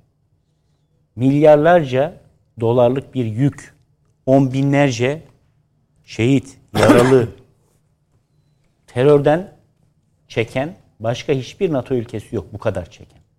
2016'da bu terör örgütü dışarıdaki o NATO müttefiki olan dostlarımızın da desteğiyle darbe yapmaya kalktı. 250 şehit de orada verdi. Yine onlarla ilişkili pek çok terör örgütü veyahut başka yerlerle iltisaklı faaliyet gösteriyor. Bizim bu çok hassas bir noktamız. Bakın hiç ne Ege ne Doğu Akdeniz falan onlara girmedi Türkiye. Onlar ayrı meseleler. Onları otururuz konuşuruz Yunanistan'la. O, o ayrı. Hocam anladım da Amerika Birleşik Devletleri'nin başkanı adam demedi mi ki ya biz Türkiye'deki iktidarı dostlarımızla işbirliği yaparak yıkacağız, devireceğiz demedi mi? Şimdi biz bu adamla müzakere ediyoruz. Sen PKK'yı bilmem ne etti, öbürü bize o F-16 verir misin de vermez misin de. Bu adam zaten şu anda Suriye'de yeni bir devlet kurmak için adına çünkü buna Lübnan'ı da bağlayacaklar. Bakın bu işleri e, şey yapmayın yani bu bu Lübnan da meselesi de önemli. Onu başka bir vesileyle evet. konuşuruz. Ama e, bu adam e, bu yeni devleti resmen e, yapılandırmaya başladılar. E, bi- biliyorsunuz orada yatırım yapan yapacak olan sanayicilere veya kuruluşlara krediler, şunlar bunlar filan filan verileceği açıklandı. Yani halbuki Suriye'de bir yeni anayasa yok, şusu yok, busu yok. Adam diyor ki olsun biz istim arkadan gelsin. Yani biz şu ba- ba- başlayalım yapalım. Tıpkı şimdi ya bu İsveç olsun, Norveç olsun, e, Finlandiya olsun üye değil. De, sen olsun diyor ya. Onlar öyleymiş gibi başlayın yani siz çalışmaya. Peki. Bu iş böyle gidiyor, götürüyor. Burada patron benim, benim dediğim olur kafası. Onun için Türkiye karşısında Amerika Birleşik Devletleri'nin, Avrupa Birliği'nin şunun bunun değil, hatta Avrupalıların bir kısmının Türkiye'nin bu itirazlı tavrını, duruşunu dan son derece mutlu olduğunu da düşünüyorum ben. Yani bu oyunu bozmak lazım. Geldiği. Yani Fransa'nın filan bu oyunu bu oyunun bir parçası, Amerikan oyununun bir parçası olmaktan mutlu olduğunu düşünmüyorum.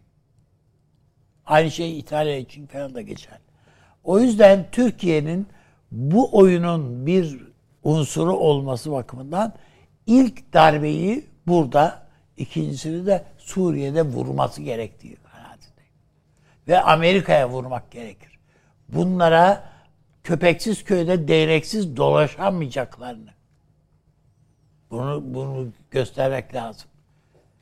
Yani PKK'nın, PYD'nin şımarıklığına e, terk edilemeyeceğini bu bölgenin. Suriye gibi bir devletin yüzde otuz beşine PYD el koydu ya. Bir ülkeye el koydu. Ve bunu böyle idare ediyorlar şu anda. Ya olsun. Yani burada amiyane fıkralar var anlatmayayım neye benzediğini bu işin. Aldırma yani filan diye. Böyle götürüyorlar şimdi. Yarın öbür gün daha kötü olur. Hani kıyakçılığın sonu ayakçılık. Bu, bu iş böyle gider. Türkiye'yi bu noktaya çekmeyi istiyorlar ve Türkiye'nin içinde de buna teşne medyasında, bürokrasisinde, sizin dediğiniz gibi efendim hem sivil bürokrasisinde hem asker bürokrasisinde şunda Emekli- bunda emekli bir diplomatlar insanı var, var, yani. akademisyenler Yok değil, iş var. adamı, şusu busu her bir şeysi var. Çok çalışmış Batı burada. E tabi hocam. Çok tohum atmış. E yani bu Ukrayna için de az çalışmadılar hocam. Ve hala Şimdi anlaşılıyor ki Ukrayna'nın. Ukrayna üzerinde ne kadar çalışıldığı anlaşılıyor. Yani o Zelenski'ye bir bakıyorsunuz adam yani e, bir taraftan hangi yerde kim konser verecek ona çalışmış öbür taraftan Eurovision filan bütün bunlar ayarlanmış yani. Ya savaş içinde Eurovision'u filan kim düşünür? Senin ahaliler insanların ölüyor, katloluyor. Çoluk çocuk gidiyor. Ukrayna'da yani Eurovision'da birincilik organizasyonu filan. Yani bu, bu, bu- bunlar filan yani bütün hepsi bunlar e, o iletişim strate- stratejisinin bir parçaları. Küçük büyük bir parçaları. Ve bunların tamamı bir üst akıl. O üst akıl dediğimiz Amerika. Oradan organize edilmiş. Buna göre organize edilmiş. Ona da diyor ki sen de eşofmanını giy ortalıkta işte demeç ver. Amerikan başkanının karısı da geldi. Bak ne güzel gezdir onu filan. Böyle bir şey var mı hocam ya? Savaşan bir ülkede Peki. Amerikan başkanının hanımı geliyor. Sen onu gezdiriyorsun turistik gezi gibi. Efendim işte buraya bak. Bombayı attı Ruslar. Nasıl şey oluyor filan diye. Yani garip Ben bir, bir şey tablo daha var. söyleyeyim. Benzerlik kurmak açısından. Amerika Birleşik Devletleri bundan 3 yıl evvel Tel Aviv'deki büyükelçiliğini Kudüs'e taşıdı. Evet. Biliyorsunuz Birleşmiş Milletler Genel Kurulu'nda bir karar alındı. Dört ülke hariç bütün dünya ülkeleri Amerika Birleşik Devletleri'ne bu işi yapma dedi. Bu yaptığın dedi Filistin meselesine barış getirmez. Kınıyoruz'a getirdi. Ne yaptı geri aldı mı? 180 küsür ülke yapma bunu dedi. Yanına 3 tane ülke alıp gitti oraya başlığını taşıdı. Yani bu bir parmak hesabı değildir. Öyle olsaydı öyle, NATO'da doğru. kararlar NATO'da kararlar oy çokluğuyla alınırdı. Avrupa Birliği'ndeki gibi oy çokluğuyla ağırlıklı oy çokluğuyla alınırdı. NATO'da kararlar oydaşmayla alınıyor. Yani böyle bir oylama yapılmıyor. Oturup da kabul edenler etmeyenler Birleşmiş Milletler Güvenlik Konseyi'ndeki gibi böyle bir şey yok. Bir sessizlik süreci işliyor ve o sessizlik sürecini bozduğunuz anda karar alınamıyor. Şimdi Türkiye'nin yapacağı ben kabul etmiyorum bunu demektir ve sessizlik sürecini bozmaktır. Haziran ayındaki zirveye kadar da bunu devam ettirmek. Onu çok konuşacağız. Paşam e, sizin birinci bölümü tamamlamıştık. Birinci bölümde esasında Finlandiya ve İsveç'in bir askeri ittifak olan her şeyden önce NATO'nun işine yaramayacağını, Evet. neden yaramayacağını anlattınız. Ama dışa, diğer katmanlarını da konuştuk. Siyaseten siz ne diyorsunuz?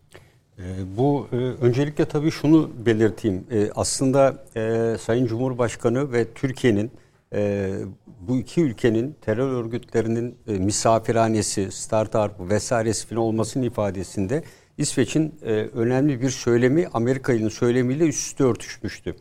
PKK'yı YPG'yi birbirinden ayırarak YPG yaptırım uygulamayacağız ancak PKK terör örgütü listesindedir diye açıklama yaptı Amerika. Türkiye ciddi tepki verdi. Aynı açıklamayı İsveç'te yaptı. Yaptı, evet. Dolayısıyla ve aynı açıklamayı Amerika buraya para yardımında bulunacağını söylediğini bir gün sonra da bu yıl ve önümüzdeki yılda 360 milyon dolar, Dolar ben evet. vereceğim dedi. Şimdi bu iki ifadenin üst üste konması sıradan ve plansız bir hareket Kendileri değildir. söylediler işte yani Amerika Evet. Amerika'da görüşüyor dediler. Yani Tabii tabii yani Hani plansız onunla değildir. konuş diyor. Ee, evet yani bu İsveç'in e, hazırladığı, Amerika'nın hazırladığı bir eylem planının uzun soluklu eylem planının adımlarından biridir. E, bu bölgedeki Türkiye ne derse desin, İsveç'i kabul etsin, etmesin e, veya zorla buraya girsin Türkiye çıkararak İsveç bu bölge üzerindeki emelinden vazgeçmeyecektir. Biz Şırnak'ta daha üst emel rütbesiyle giderken hep İsveç'in adını duyardık terörle mücadele. Terör örgütünün üzerinden çıkan belgeler ve diğerinden de sağladığı desteğin haddi hesabı yoktu. Bugün bu ortam içinde FETÖ'cülerin olduğu bu kadar hala bakın bunu kesmiyor. Yani ben buraya girersem NATO üyeleri e, veya e, işte Türkiye terörle mücadelede ben bu kadar ettim acaba bana ne der diye düşünmüyor. Veya üyeliğe girerken bugüne kadar evet ben Türkiye bunları yaptım ama bundan sonra e, işte resmi bir anlaşmayla bunları teslim edeceğim bundan vazgeçeceğim falan da demiyor. Beni diyor alacaksınız Aksine diyor. teslim etmeyeceğim diyor hocam. İşte evet öyle bir şey yok zaten. Yani Kimseyi teslim etmeyle ilişkin falan değil. merkez yok. E, Bütün bunlara baktığımızda e, aslında Türkiye e, bu tepkiyi bu iki ülkeye koyarken Amerika'ya bu tepkiyi koyuyor PKK üzerinden. E, Çünkü Türkiye'nin önceliği şu anda PKK. E, Avrupa Birliği ilişkileri vesaire gibi konular değil. Şu anda Güney'de Suriye'de kazan kaynamaya başladı. Bu kazanın kaynamasında İsveç'in ve İngiltere'nin ve Amerika'nın sağladığı destek bu kazanı hızla kaynatıyor. Dört gün evvel Rus Hava Kuvvetleri bu İdlib'in batı bölgesine hava harekat düzenledi. Heytül Tarih Şam 12-20 civarında Suriye askerini öldürdü. Orada çatışmaların boyutu giderek artıyor. Hizbullah bölgeye geldi yerleşti ve Rus askerleri Himeyim hava üssüne büyük oranda çekilmesini tamamladı. Ve burası tekrar İran'ın etkinliği altına giriyor. Amerika Birleşik Devletleri İran'a karşı görünmekle birlikte bu gelişmeleri engelleyen hiçbir şey yapmıyor. Hizbullah'ın oraya dönüşünü e, veya İranlı milislerin buraya gelişini. Esad'ın e, İran'ı gidip ziyaret etmesi, ziyarette de Esad'ın İran Devrim Muhafızları örgütünün komutanıyla görüşüyor olması, kaç kişinin getirileceği konusunda bir deklarasyon ortaya atılması, Birleşik Arap Emirlikleri ile bu konuda finansal destek talebinin yerine getirilmesi ve inanılmaz bir çerçeve e, bu bölgede kazılıyor. Dolayısıyla Türkiye'nin bu konularda İsveç ve Finlandiya karşısında tutunacağı tutunma paralel olarak ben Suriye, İdlib ve diğer bölgelerin ciddi anlamda hareketleneceği ve Türkiye'nin bu bölgelere kanalize olmak zorunda kalacağını düşünüyorum. İsveç'in yaptığı ve Amerika'nın yaptığı son hamlelerin Türkiye'nin aslında bu iki ülkenin e, üyeliğine hayır diyeceğini bilmesinin bence e, çok önemli bir tercih olduğunu düşünüyorum. Ve bütün siyasetin çok önceden hazırlanarak bunun üzerine kurulduğunu değerlendiriyorum. Ankara açısından. Ankara açısından evet. Ee, ve e, Amerika'nın da özellikle bu bölgede artan faaliyetleri bakın bundan dört gün evvel İsveç'te üçüncü kongre şeyi düzenliyorlar. Bu biraz evvel söz ettiğim kongre. Evet, Orada ve o görüşülen konuş- konu kantonel yapılanmanın üzerine öneriler alınıyor. Dediğim gibi Hocam Amerika sokaklarda gösteriler gösteriler yani. yapıyorlar. Adam yani ben olay çıkartmayayım şimdi şey olur filan demiyor. Evet, gö- e, Aksine. töreni şeyin e, görüşmelerin yapıldığı yere Amerika Dışişleri Bakanlığı online katılıyor. Bir de İtalya Dışişleri Bakanlığı katılıyor. Biliyorsun İtalya'da sıradan değil. Bizim o PKK ile terör örgütünde bu personel topukla ilgili ayağa basıldığında patlayan mayınların büyük bir kısmı biliyorsun İtalyan menşeliydi. İtalya'nın da bu terör örgütlerine olan desteğini ve silah desteğini hiçbir kenara koy- e, koymamak mümkün değil. O da var. Bakın e, ne işi var İtalya'nın oradaki bir şeye katılıyor? E, İsveç Dışişleri Bakanlığı katılıyor. Ve buna resmen katılıyor oraya. Şimdi biz bu olayı görerek 13 Mayıs daha yeni 3-5 gün önce olan olayda e, ve İsveç geliyor bizi ikna edecek. Niye açıdan ikna etmeye geliyor? Bugün yırtılan Kur'an-ı Kerimlerin sayfaların için daha evvel e, işte neydi bir Finlandiyalı hiç özür dilememişti biliyorsun. Rasmussen'di sanırım. E, Bu mu dileyecek şimdi? E, Danimarka. Bir sürü biliyorsunuz. Danimarka'da. E, O Danimarka'daydı. İsveç'te de biliyorsunuz kaç gündür parça parça yıkılıyor. En son otobüsün o aracın üstüne atladı oradan Müslümanlar ve Türkler de. Adam zor arabayı e, e, gazladı kaçtı ortam Ve içerisinde. Ramazan'da yaptı bunu. Evet evet Ramazan'da tam tahrik amaçtı. Ya bunun da ben esasında eylem parçasının bir ken- parçası olduğunu hiçbir koruma yok. Caminin önüne geliyor adam. İsveç polisi uzaktan seyrediyor. Bu kadar demokratlık, bu kadar mı demokratlık? İfade özgürlüğü efa- hiçbir şekilde demokrasinin olmadığı ülkelerdir burada. Burada bizim şeyimiz ayrı. Eşcinsel evlilikler, çocuk doğum olanları vesaire gibi tamamen yozlaşmış özellikle İsveç toplumunun. Uyuşturucu. tabii bakın verileri var Avrupa Birliği ile ilgili. Avrupa'nın dinsizliğe doğru en hızlı giden e, ayrı yaşam tarzlarını bilmem neyi benimseyen en önemli ülkesi. Bu mu ifade özgürlüğü, kişi hak ve özgürlükleri diyorsun. Her şey serbest diyorsun. Peki Türkiye'ye gidip de İsveç'te işte dindar olanların kiliselerin önünde bunu yapsa tepki ne olacak? Hiçbir Avrupa Birliği ülkesi veya Brüksel'de ülkelerin dini değerlerini bilmem neyi aşamak için İsveç'e kardeşim sen ne bunu yapıyorsun diye Avrupa Birliği ve Avrupa Konseyi bir uyarıda bulunmuş mudur? Yok. Ya ben başka Evet. bir şey sorayım. O Kur'an-ı Kerim'i yakan kişi Kur'an-ı Kerim yerine bir sinagogun önünde Tevrat yaksaydı. Tabii İsrail havadan İsveç bombalar polisi acaba aynı şekilde davranacak mıydı? ya ona, ona bırakmaz. Çok net bir Mossad- soru. Hani ifade özgürlüğü ya. Evet. Hadi bakalım.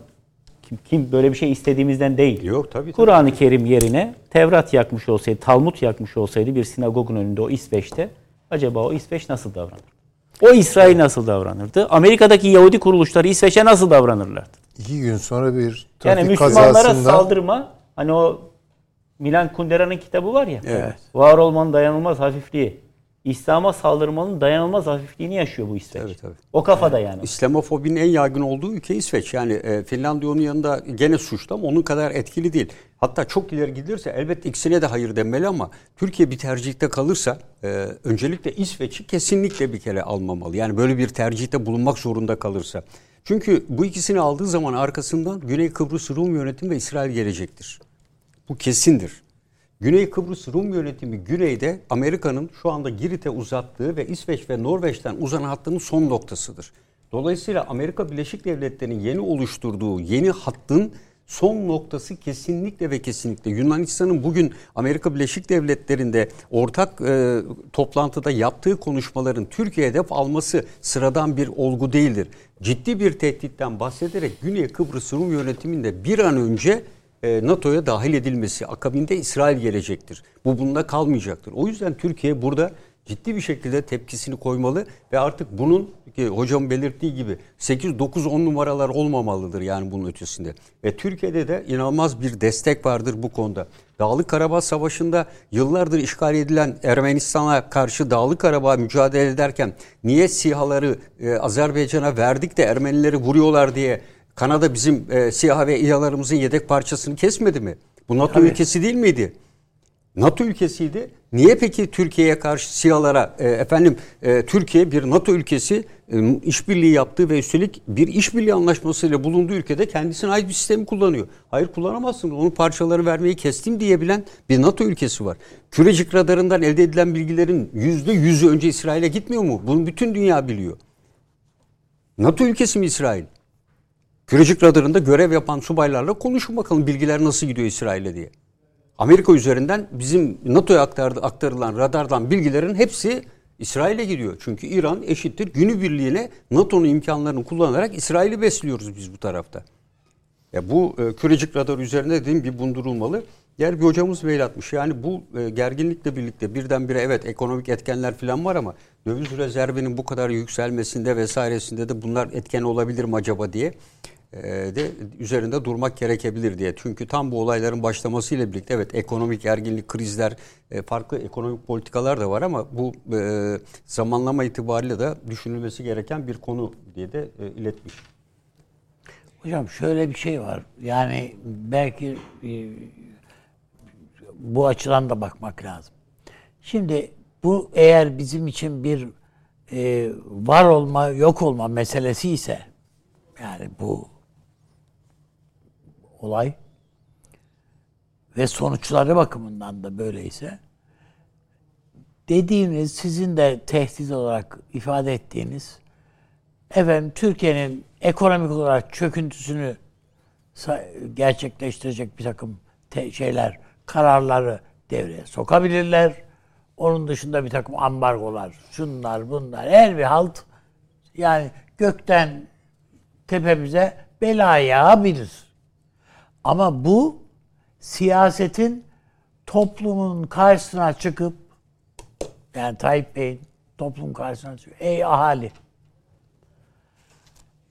eğer Francala yemeği bırakmanız gerekiyorsa bırakacaksınız. Bitti bu iş. Bu efendim neşe feza seyahat sona erdi. Döviz yok, şu yok, bu yok, o olabilir. Başkaca sıkıntılar da olabilir. Bu bir milli mücadele. Buna her şeyinizde var olacaksınız. Bu öyle e, eğlene eğlene yapılacak bir iş değil. Ha bunun karşılığında elbette bir mükafatı var bunun. Dünya siyasetinde bir alan açıyoruz. Buna bu gerekirse bunun işte o muhalefet partileri bilmem neler falan hepsi dahil. Yani bu bir milli seferberlik haline bunu getirmek lazım. Bu siyaset çünkü e, Yunanistan'ın şu 3 dakika sürmüş değil mi alkışlar? Ko- Ee, bir şey- Amerikan Kongresi. Ayakta alkış. Ayakta alkış. Ha, buyur. Bunlar Zelenski'yi de alkışlamışlardı öyle ayakta zaten. Onu Yani online fark konuşarak. etmiyor. Yani böyle ayakta alkışlıyor kongre. Ha bu demektir ki biz biz ağzımızda kuş tutsak bu Amerika'ya derdimizi anlatamayız. Yani yarın işte bizim Dışişleri Bakanımız değil mi? Blinken'la e, oturacak, konuşacak falan. İşte bize 16 verin, öbürü bilmem ne ne olacak. Stratejik bir şey dediydi, zemin dediydi. Efendim Biden. Mekanizma. O- evet yani onu şey yapalım falan. Bunların hiçbir kıymeti yok. Şu saatten sonra. Ama oyun Suriye'de başlayacak bizim için. Ben o kanaatteyim. Burada bizim mutlaka ve mutlaka sert bir hamle yapmamız ve bu Amerika'nın canını yakmamız lazım. Yani burasında hissetmeli bu acıyı. O sevdikleri General Masum bilmem ne, ne yani bütün ya, yani ne önüne ne geliyorsa. Çünkü biz de adeta birilerini vururken hep PKK'lıları ayırıp bu PYD'lilere falan şey yapmaya aman bunlara pek bunların bulunduğu yere pek değmeyelim falan gibi. Hayır değil. En can alıcı noktalarına ister buna Ru- Ruslarla birlikte Rusların bilgisi dahilinde. Çünkü Rusya ne işe yarar yani şu saatten sonra Türkiye için? Eğer bu operasyonlarda Türkiye'ye destek olmayacaksa Rusya yani hiç şey yapmaya gerek bile yok. Mutlaka ye, İran'a çalışıyorlar ya. Tabii. Böyle şey mi olur yani? Bir taraftan orada sen canınla uğraşıyorsun Rusya. Bir taraftan Türkiye'nin kuyusunu kazınmasına destek olacaksın İran'ın. Hiç böyle bir şey olamaz yani. Buna Türkiye göz yumamaz. Ama bu biraz da Türkiye'nin yapacaklarına bağlı. Hayır tabii canım elbette yapacak. Çok boş bıraktık Tabii şimdi boş bıra- Elbette hocam. Yani İran giriverdi yani. Halbuki Türk diplomasisi orada şeydi. ön alıp bu, bunu Rusya ile konuşup başka bir şeye Yani evriltebilirdi biz yani. hani bir şey yaparken bir başka şeyi yapmaya maniymiş gibi. Ya orayla işte barış yapalım falan diye uğraşıyorsun. E tamam bu tarafı boş, boş bıraktın ya. Bunlar uğraş işte bu işlere bak. Yani Peki. Kuzey Irak'ı unuttuk. Tamamen unuttuk. Halbuki çok olumlu şartlar var orada şu anda. E daha yeni harekat yapıldı abi. Yahu değil sen harekat diye bakıyoruz. Değil. Kardeşim Siyaseten Kerkük, Kerkük'te çok büyük bir petrol yata kaynağı bulundu. Bunun işletilmesiyle ilgili olarak Kuzey Irak'la bir anlaşma Tayyip Bey imzaladı ya. Bir de Kuzey'in yönetimi galiba bir petrol alanını bu şeyin elinden aldı. Ve mahkemede onu elinden işte bu Evet. yani bu ne yani eğer işbirliği Amerika ile e, e, yapacaksan orada yap e, birader.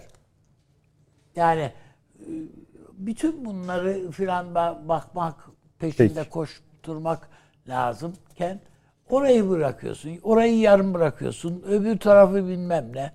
Yani ben o toplu bir politika yani global bir şey bu bakış bu bölgeye. E, o olmazsa olmuyor işte parça parça olmuyor. Orayı bırakıyorsun Mısır'la meşgul oluyorsun. Ya Mısır'ı bırak öbürüyle meşgul. Ya değil ya birisini bir bitir ya. Neyse. Ne yapacaksan. Peki. Şimdi Süleyman Hocam. Buyurun. Cem ettiğimiz Yani diyorum bir Dışişleri Bakanı e, Amerika'da İsrail lobisiyle filan da bir görüşmeler filan da. Neyse. Ya, Perşembeye yetişir Avni abi. Ama Bilmiyorum yani. Süleyman Hocam şimdi Buyurun. hepsini cem ettiğimizde aslında bu işin yani Türkiye'nin bakışını sadece Finlandiya ya da İsveç meselesi olmadığını topyekün Batı'yla bir helalleşme mi diyeyim ne diyeyim onun ismi var mı?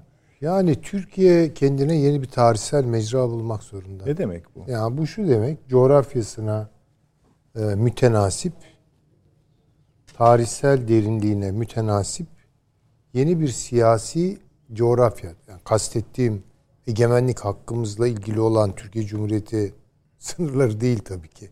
Havza olarak tayin etmek zorunda. Ben buranın Avrasya olduğunu söylüyorum. Başından Orta beri. hat gayet tabii. Elbette bir orta hattır. Yani bu da şu- yani en erken yine burada söyledi. Şimdi izleyicilerimiz bize kızmasın da Batı'nın sınırının Yunanistan'dan çizildiğine ilişkin O çok kesin zaten. ya ilk Ve teşhis de burada konu. izole ediliyoruz tabii Tamam, zaten. güzel. Yani Buyurun, ondan sonrasına oraya çarpıyoruz zaten. Kabul görmüyoruz başka zeminlere doğru. Hoş görsek çok mu iyi olur? Bunu ben biraz da talih olarak görüyorum çünkü. Çünkü Batı'nın derin gerçekleri üzerinden baktığımız zaman meseleye Türkiye'de batılılaşma tarihinde defolarını görüyoruz ama. Ya, bunu da söylemek lazım. Mecburiyetler bizi oraya itti. Mecburiyet tahtında yapılan şeyler vardı vesaire. Ama artık bu dünyada Türkiye kendisine görgül olarak, empirik olarak hiçbir Türk'ün zihninde karşılığı olmayan Atlantik'i mehaz alamaz. Karadeniz'i bilecektir o. Marmara'yı bilecektir. Ege'yi, Akdeniz'i, Yakın Doğu'yu, Mezopotamya'yı, Balkanları böyle bak bakmak zorundasınız. Çünkü o Batı'nın bir parçası olma, Batı ittifakının bir parçası olma meselesi Türkiye'nin zihin dünyasında kara delikler oluşturdu. Yani NATO üyesiyiz. Açılım yap ey Türk. Bunun açılımı Hocam ey darbe Türk. yapıyoruz. İlk cümlemiz Nor- NATO'ya bağlıyız. İşte tabii, Nor- Böyle şey olur ya? North Atlantic Treaty. Ya Atlantik nerede? Kaç Türk gösterebilir yerini? E, görüyor musunuz? Ama iyi kötü ilkokulu okumuş biri Ege'nin nerede olduğunu, Marmara'nın, Karadeniz'in, Akdeniz'in bilir. Yani onun için siyasi muhayyilemizi, siyasi zihniyetimizi ve siyasi muhayyilemizi yeniden inşa etmek zorundayız. Bunun başka yolu yok. Burada kimi muhatap alacağımız. Bakınız Amerika öyle bir iş yaptı ki Dede Ağaç Yunanistan'ın enerji üssü haline getirilmesi ve bütün bir Balkanların enerji ihtiyacının Yunanistan'a e, ihale edilmesi nasıl kırıyor biliyor musunuz Türkiye'nin elini? Görelim bunu. Biz hala da şöyle bekliyoruz. Yani Yunanistan şey İsrail mecbur bize bu Anadolu'dan geçecek falan. Sonra işte İsrail'le yumuşayalım. Olmaz efendim. Yani gerçekleri görelim yani. Yunanistan bütün şey İsrail bütün yatırımları şu an Yunanistan'a yapıyor. Güney Kıbrıs'la iş çeviriyor. Bakıyorsunuz İsrail gazetelerine ılımlı olumlu bir tane haber yok. Hep Türkiye güvenilmez. Türkiye şunu yapar. Erdoğan bunu yapar. Buna rağmen ısrarla yanlış. Söylemek zorundayız. Veya işte Birleşik Arap Emirlikleri vesaire. Var mı bir çizgi bunların siyasetlerinde değişen falan? Katiyen yok. Katiyen yok. Yunanistan'la iş yapıyorlar. Onun için Türkiye'nin yani şimdi aklı selim bunu icap ettiriyor. Bu bir siyasi mesele de değil yani. Bu hakikaten Türkiye'nin artık yeni hoca söyledi algoritmasını biraz kendisi algoritma lafı çok anlı. Kendi göbeğini kendi kesecek Türkiye. Bunun başka çıkış yolu falan yok. Neyle konuşacaksa, kimi muhatap alacaksa. Ama böyle olmuyor bakın işte. Demin konuştuk Suriye'de. Ya belli değil mi? Rusya çekilecek oradan. Tam bırakmayacak oraya ama çekilecek. Libya'da eli süngüsü düşecek falan. Tamam. Yani. Bir sürü bunun sonuçları var değil mi? Niye boşluğu Türkiye doldurmuyor? Bırakıyoruz İran giriyor. Yani hiç o konuda en küçük bir adım yok. Evet. Dikmişiz gözümüzü şeye milletçe. Ukrayna'da ne olacak falan. Evet. E orada ne oluyor? O ara. Yani şimdi demek istediğim şimdi bazı şeyleri artık hala böyle ezber refleksler e, meselesi olmaktan çıkartmamız lazım. Ama daha önemli bir şey söyleyeyim. Bakınız. 15 Temmuz. Soğuk bir duş yedik mi? Yedik değil mi? Arkasından yaşananlar. One minute'lar bilmem neler bunlar tabii. Çünkü pratikte yani Şimdi şöyle bir tartışma başladı biliyorsunuz Türkiye'de. Biraz söndü ama yani AK Parti'yi Amerika mı işte destekledi, iktidara getirdi evet, evet, tartışma. Yaptılar. Bunlar ucuz tartışmalar.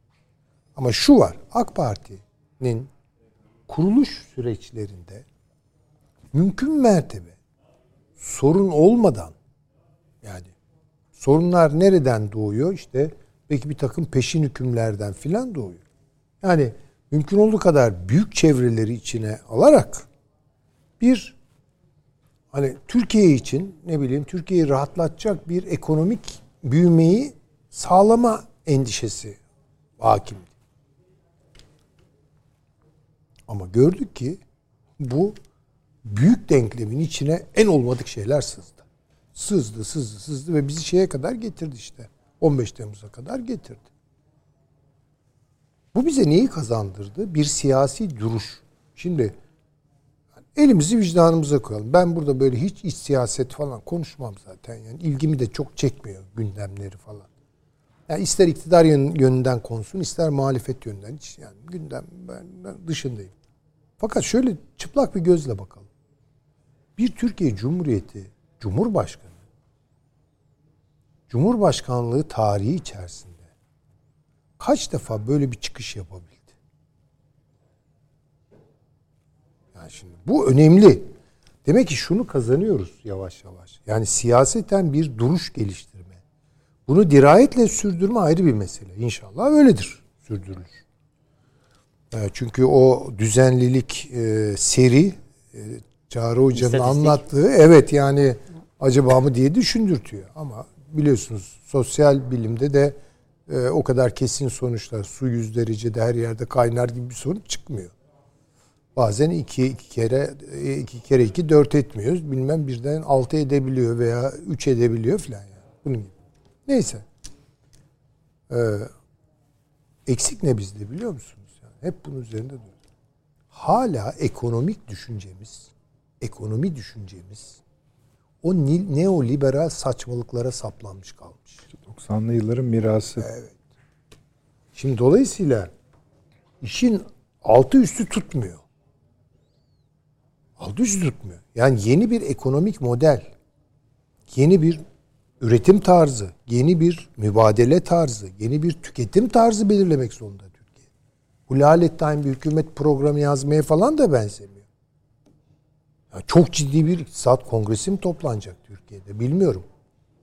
Ama hakikaten Türkiye'nin böyle çok makro, kendine özgü, kendi imkanlarını ayağa kaldıran bir ekonomi planı kurmak zorunda. Yoksa bu söylenen lafların, çıkışların falan içi boşalıyor. Bakın.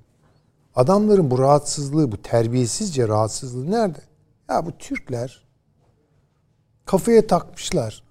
İşte refah toplumu olmayı falan. Biraz da böyle doların bol olduğu zaman da para buldular. Tüketim toplumu oldular falan.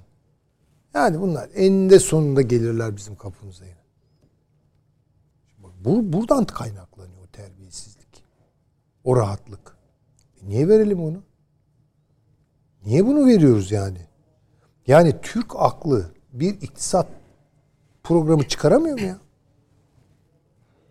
Ya bu kadar iktisatçımız var falan otursunlar düşünsünler bir makro bir şey yani. Bunun siyasi itiş kakışı da olmaz yani. Bu Türkiye'nin yeni bir doğrusu. Katiyen öyle bir şey yok. Yani o konularda böyle tamamen gevşemiş vaziyetteyiz ve tek algı konusu dünyaya verdiğimiz fotoğraf şu. Türkler para arıyorlar.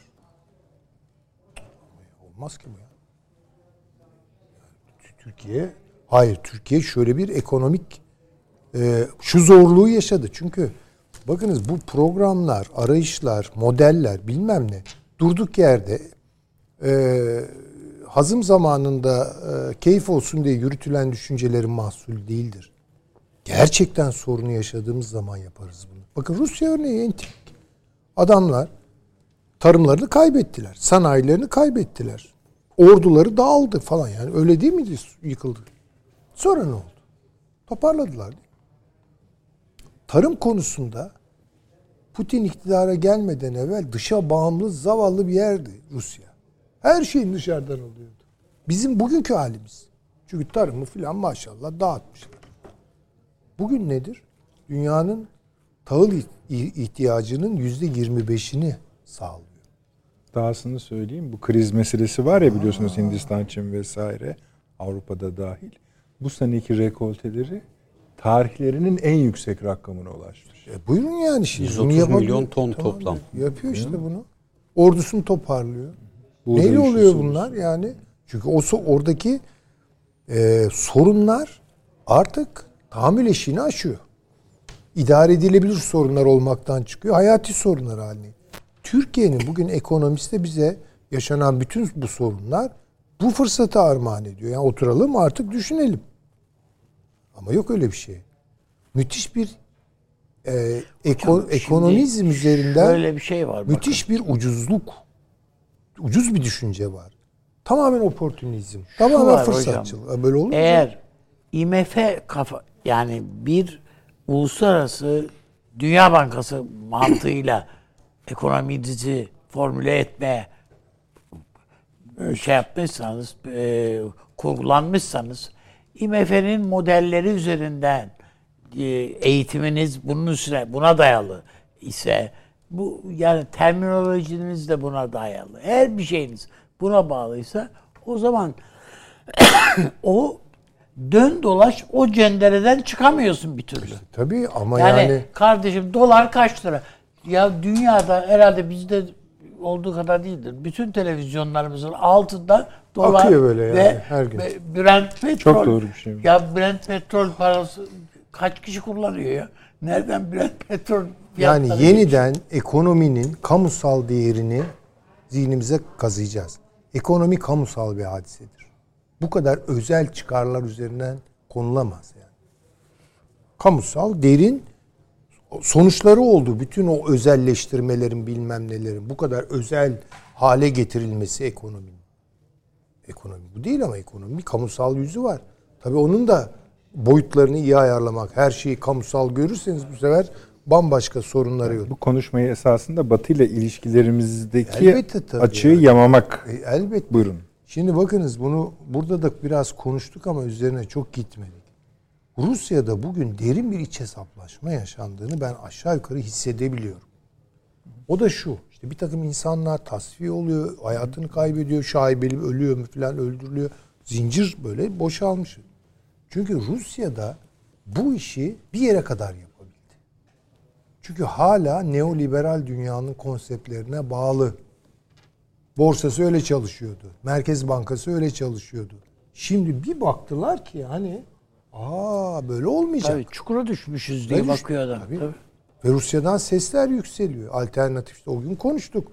Yani bu olmaz. Yani biz gerçekten milli ekonomimizi kurmak zorundayız diyen adamlar çıkıyor Rusya'da. Hı.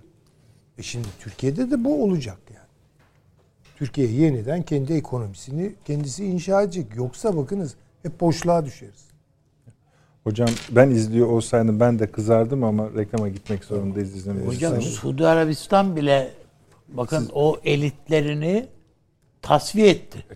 Tabii, peki. Tabii. Yani onlar da farkında vardılar. Tabii. Bu Şimdi dönüşte biraz Yunanistan. Başbakanı konuşmalarına bakacağız. Çünkü sadece bizi değil Rusya'yı da bayağı gömmüş.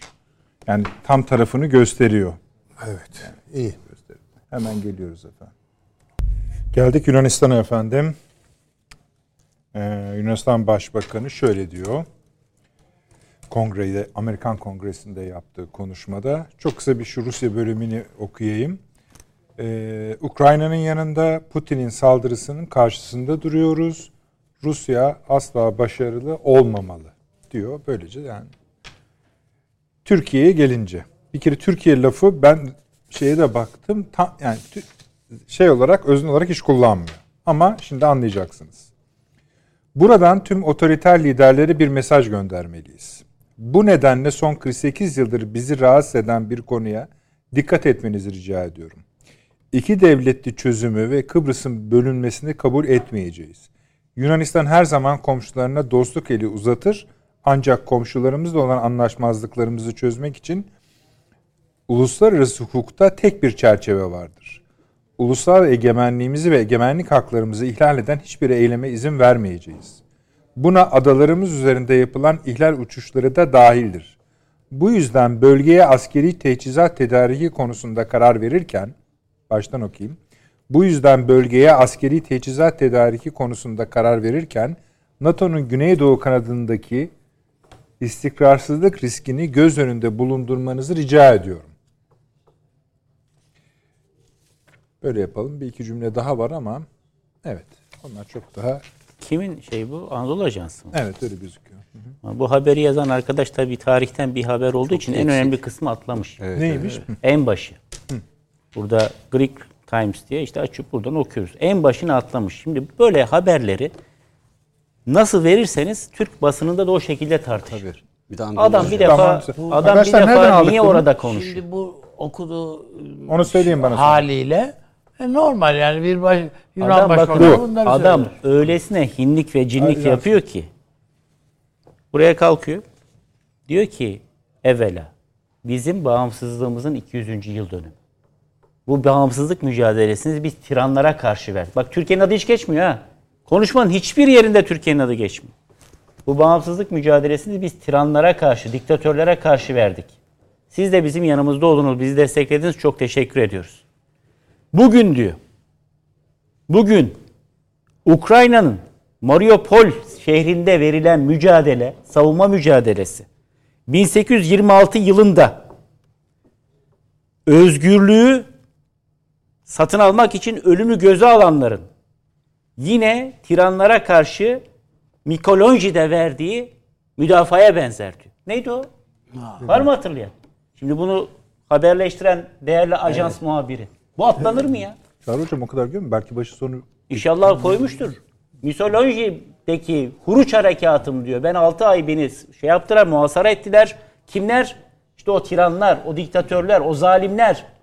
Kim onlar? Türkleri kastediyor. O sırada bize vermiş olduğunuz Amerikalıların dolayı da katıldığı bir bakın en fazla alkışı burada alıyor biliyor musun? Diyor ki bizim tiranlığa ve otoriterlik karşısında demokrasiye saygı konusundaki ortak değerlerimiz ve inancımız bugün her şeyden önemlidir. Şimdi bunları söyledikten sonra diyor ki kanayan bir yaradır Helenizm için Kıbrıs'ın durumu ve bölünmüşlüğü ve yine Yunan hava sahasında yapılan ihlaller Ege kabul adaları edilemez diyor, evet. vesaire vesaire. Öyle bir yerden giriyor ki ve bu Yunan başbakanı ilkmiş. Yani gidip orada konuşan bu son işte 20 yıl içerisinde bizim de herhalde Türkiye tarihinde tek o Celal Bayar. Başka ben hatırlamıyorum. Belki yanılıyor olabilirim. Hayır yok. Varsa düzelsin. Yani biz Yani bu ülkeyle konuşmadı herhalde. bu ülkeyle Hayır, yok. 1929'dan beri e, tabii 1830'u bir kenara bırakıyorum. Cumhuriyet döneminde diplomatik ilişkimiz var. 1952'den beri müttefikiz. Sadece bir Türkiye Cumhurbaşkanı gidip Amerikan Kongresi'nin müşterek oturumunda konuşmuş. Evet. Şimdi bu Yunanistan Başbakanı konuşuyor. Buna verilecek en güzel cevap belli. Artık bekletmeyin Allah aşkına. Şu Akdeniz'deki, Doğu Akdeniz'deki münasır ekonomik bölgeyi ilan edelim. Bu Yunanlılar da artık ne yapmaya çalışıyorlarsa açık bir şekilde taşları ortaya koysunlar. Yani sen Türkiye'ye karşı bu kadar silahlanacaksın. Kendi topraklarını e, bir neredeyse silah cephanelik deposuna dönüştüreceksin. Sabahtan akşama Türk karasularını ihlal edeceksin. Hava sahasını ihlal edeceksin. Kıbrıs'ta çözümsüzlüğü destekleyeceksin. Ama buna karşı bir sessiz kalmayacağız. Gidip Mısır'la da biliyorsunuz anlaşma da yaptılar. Evet. Bizim güyerli bir anlaşmamız ama o yüzden bu buna karşı verilecek en iyi cevap münasır ekonomik bölgeyi de içerecek şekilde Türkiye'nin deniz sınırlarının ne olduğunu ortaya konan bir kanunun çıkartılmasıdır. Evet. Paşam. E, Ben e, hiç gecikmeden, e, bu tabii e, Ümit Yalım e, benim de sınıf arkadaşım gündeme getirdi. Burnumuzun dibindeki, dibindeki adalardan başlayarak e, yavaş yavaş ele geçirmektir. Bu bir kardak krizi değildir. Özbeöz anlaşmalarla e, Türkiye'ye ait olan adalardır. Lozan'ın da. Evet, Lozan'da da anlaşmalı olandır ve geçen hafta biliyorsunuz bir tane rahiple geldiler. 10 tane askerle e, Genelkurmay Başkan Yardımcısı veya Savunma Bakanı Türkiye'ye bakarak Bodrum açıklarında selam durup bayrak çektiler ve e, papaz dua yaptı orada. E, bu Türkiye'yi tahrik etmek için önden gelen her şey. Türkiye bu kendi hakları olan hususlarda taviz vermemeye buradan başlamalı.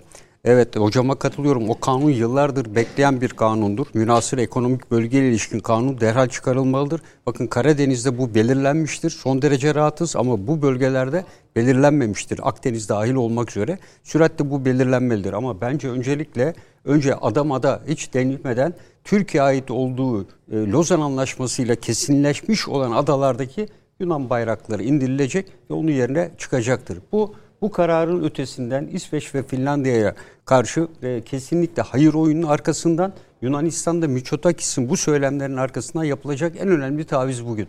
Bugün bizim yerimizde İsrail olsaydı o adaların çoktan çoğunu ele geçirmiş olabilirdi.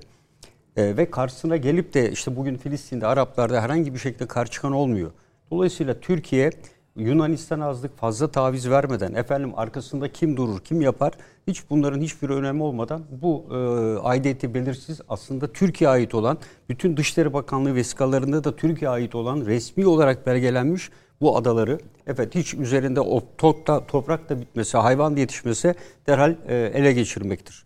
E, bu e, tanınmalı ve bunun ötesinde de e, Türkiye e, Kuzey Kıbrıs Türk Cumhuriyeti'nin e, en azından bizi destekleyebilecek Batı'nın dışında kalan ülkelerde tanınması için dediğim gibi hep tekrarlıyoruz. E, hızlı bir şekilde hareket etmelidir diye değerlendiriyorum. Peki. Avni abi.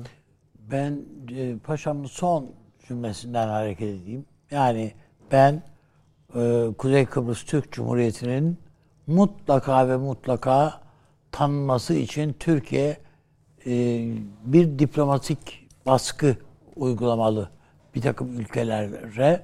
Geçmişte e, Pakistan filan biz tanıyalım dediler. Biz amana durun dedik. Amerika çok bozulur. Şimdi ürkütmeyelim dedik. Ne gereği varsa Amerika'yı ürkütmemek hevesi böyle falan. Neyse şimdi e, Türkiye ısrarla üzerinde durmalı. Bir takım Afrika ülkeleri şu bu ki bunlar Sayın Cumhurbaşkanımızın ilişkilerinin çok çok sıcak olduğu ülkeler de dahil olmak üzere. Bunlar üzerine bir Amerika bir takım baskılar da yapabilir. Niye tanıyorsunuz diye. Hani bütün bunları da göze alarak veya göz önüne alarak mutlaka Kuzey Kıbrıs Türk Cumhuriyeti'nin e, tanınmasını sağlamamız lazım. Ve bunun Birleşmiş Milletler'e üye. Süleyman Hocam bu konuşma aslında buraya kadar ki öykünün yani Yunanistan'a de, dokunan yerini teyit etmiş oluyor. Valla iki taraftan sıkıştırılıyoruz. Onu söyleyeyim. Ee, ya bir tabii büyük sıkıştırma var. Yani onun içinde bir köşelisi var, bir normal parantezi var. Küçük devreler de çalışıyor. Bu Yunanistan, batıda öbür tarafta da İran. İran. İki büyük risk altında.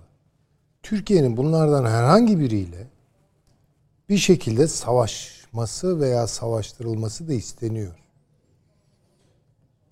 Şimdi bu inşallah olmaz. Ama bunlardan, bu senaryolardan herhangi biri devreye girerse Türkiye nerede olacak? Kim yanında olacak? Güzel soru. Kimle olacak? Hı hı. Sorulacak soru budur. Evet. Bir, bir cümle bir Tabii soru buyurun. sorabilir miyim? Ee, yani ortaya bir soru. Bir sadece beyin jimnastiği açısından. Sonuna da geldik programın belki düşünmek için. Şöyle bir şey olsa.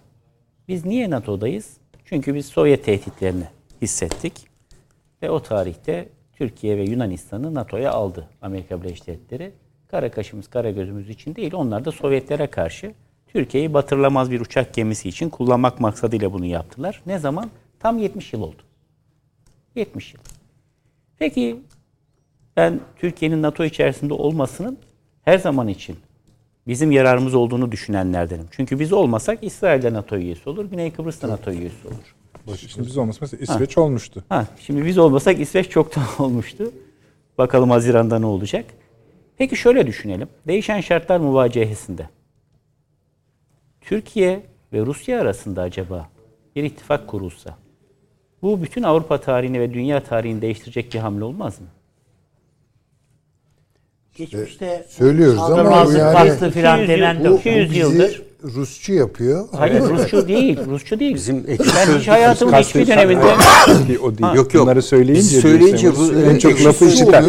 Hayır bakın Rusçuluk falan meselesi Çincilik meselesi değil. Biz hepimiz Türkiye'ciyiz. Allah'a hamdolsun. Türkiye'ciyiz. Biz Türkiye perspektifinden dünyaya bakarız. Brüksel'den, Moskova'dan, yaşayın. Washington'dan, Tel Aviv'den değil. Onu başkaları yaptı yıllarca. Hala da yapmaya devam ediyorlar. Sadece bir beyin jimnastiği açısından şunu söylüyorum. Bugün hiçbir ittifak ne ebedidir ne ezelidir. Tabii. Zamanında Hassa ittifakı vardı değil mi? Alman devletleri arasında. Ne oldu? Yerinde yerler esiyor. Zamanında Üç İmparatorlar Birliği vardı. Ne oldu? Bir milletler cemiyeti vardı. Ne oldu? Gitti bunlar. Hiç ittifak, hiçbir ittifak sonsuza kadar devam etmez. Günün şartlarıyla bazen de birileri size bastırdığı için Ömer Seyfettin'de olduğu gibi al kardeşim diyetini diye suratına fırlatırsın. Ondan sonra yepyeni bir dünya kurulabilir burada. O yüzden zaman zaman bunları da düşün. Türkiye'de bunları düşünen insanların olduğunu da hatırlatmak lazım Batı başkentlerine. İki, tabii iki e, şeytanlaştırma yapıyor Mitsotakis konuşmasında. Değil mi? Bir, Rusya'ya vuruyor. Tabii. İki, Türkiye'ye vuruyor. Evet. Başka hiç kimseyle Zaten o kurmuş kendi kafasında. Ha. Şimdi Rusya ile İsrail arasındaki ilişkiler çok kötü bir duruma geldi.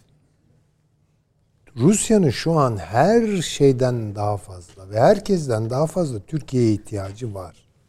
Biz Ama geçen hafta mı konuşmadık mı? Rusya üzerinden Suriye ile diyalog kapısı bile açılabilir. tabii ve onu Kuzey söylüyoruz. Suriye'deki terör unsurlarının Ama temizlenmesine bunu yapmayınca ne oluyor? İran giriyor oraya. fayda sağlayabilir. İşte biz yapmayınca bunu İran giriyor. İran sızıyor oraya. Ucuz Sevgili iş. hocalarım süremiz bitti. Ama birilerinin Tayyip Bey'e anlatması lazım ki bu Suriye meselesi önemli. Böyle a- e, böyle katillere mi teslim edeceğiz bilmem neleri filan diye. Ne alakası var? Peki, süremiz sona erdi. Efendim aslında moderatörün iyisi mümkün olduğu kadar az konuşandır. Ama bakın az konuştum. Nerelere geldik? Biz doluyuz. Tabii. evet, e, evet, çok çok teşekkür ederim. Çok kıymetliydi. Esasında İsveç, Finlandiya mı konuştuk yoksa e, Türkiye merkezli dünyayı mı konuştuk? Ona izleyicilerimiz karar verecek. Yarın tabii ki YouTube'da baştan izleyebilirsiniz. Öyle çok izleyicimiz var not alarak izleyen eksik olmasınlar. Perşembe eksiklerimizi tamamlarız efendim. Çok sorularınız geldi onları da ekleyerek. Ee, iyi geceler.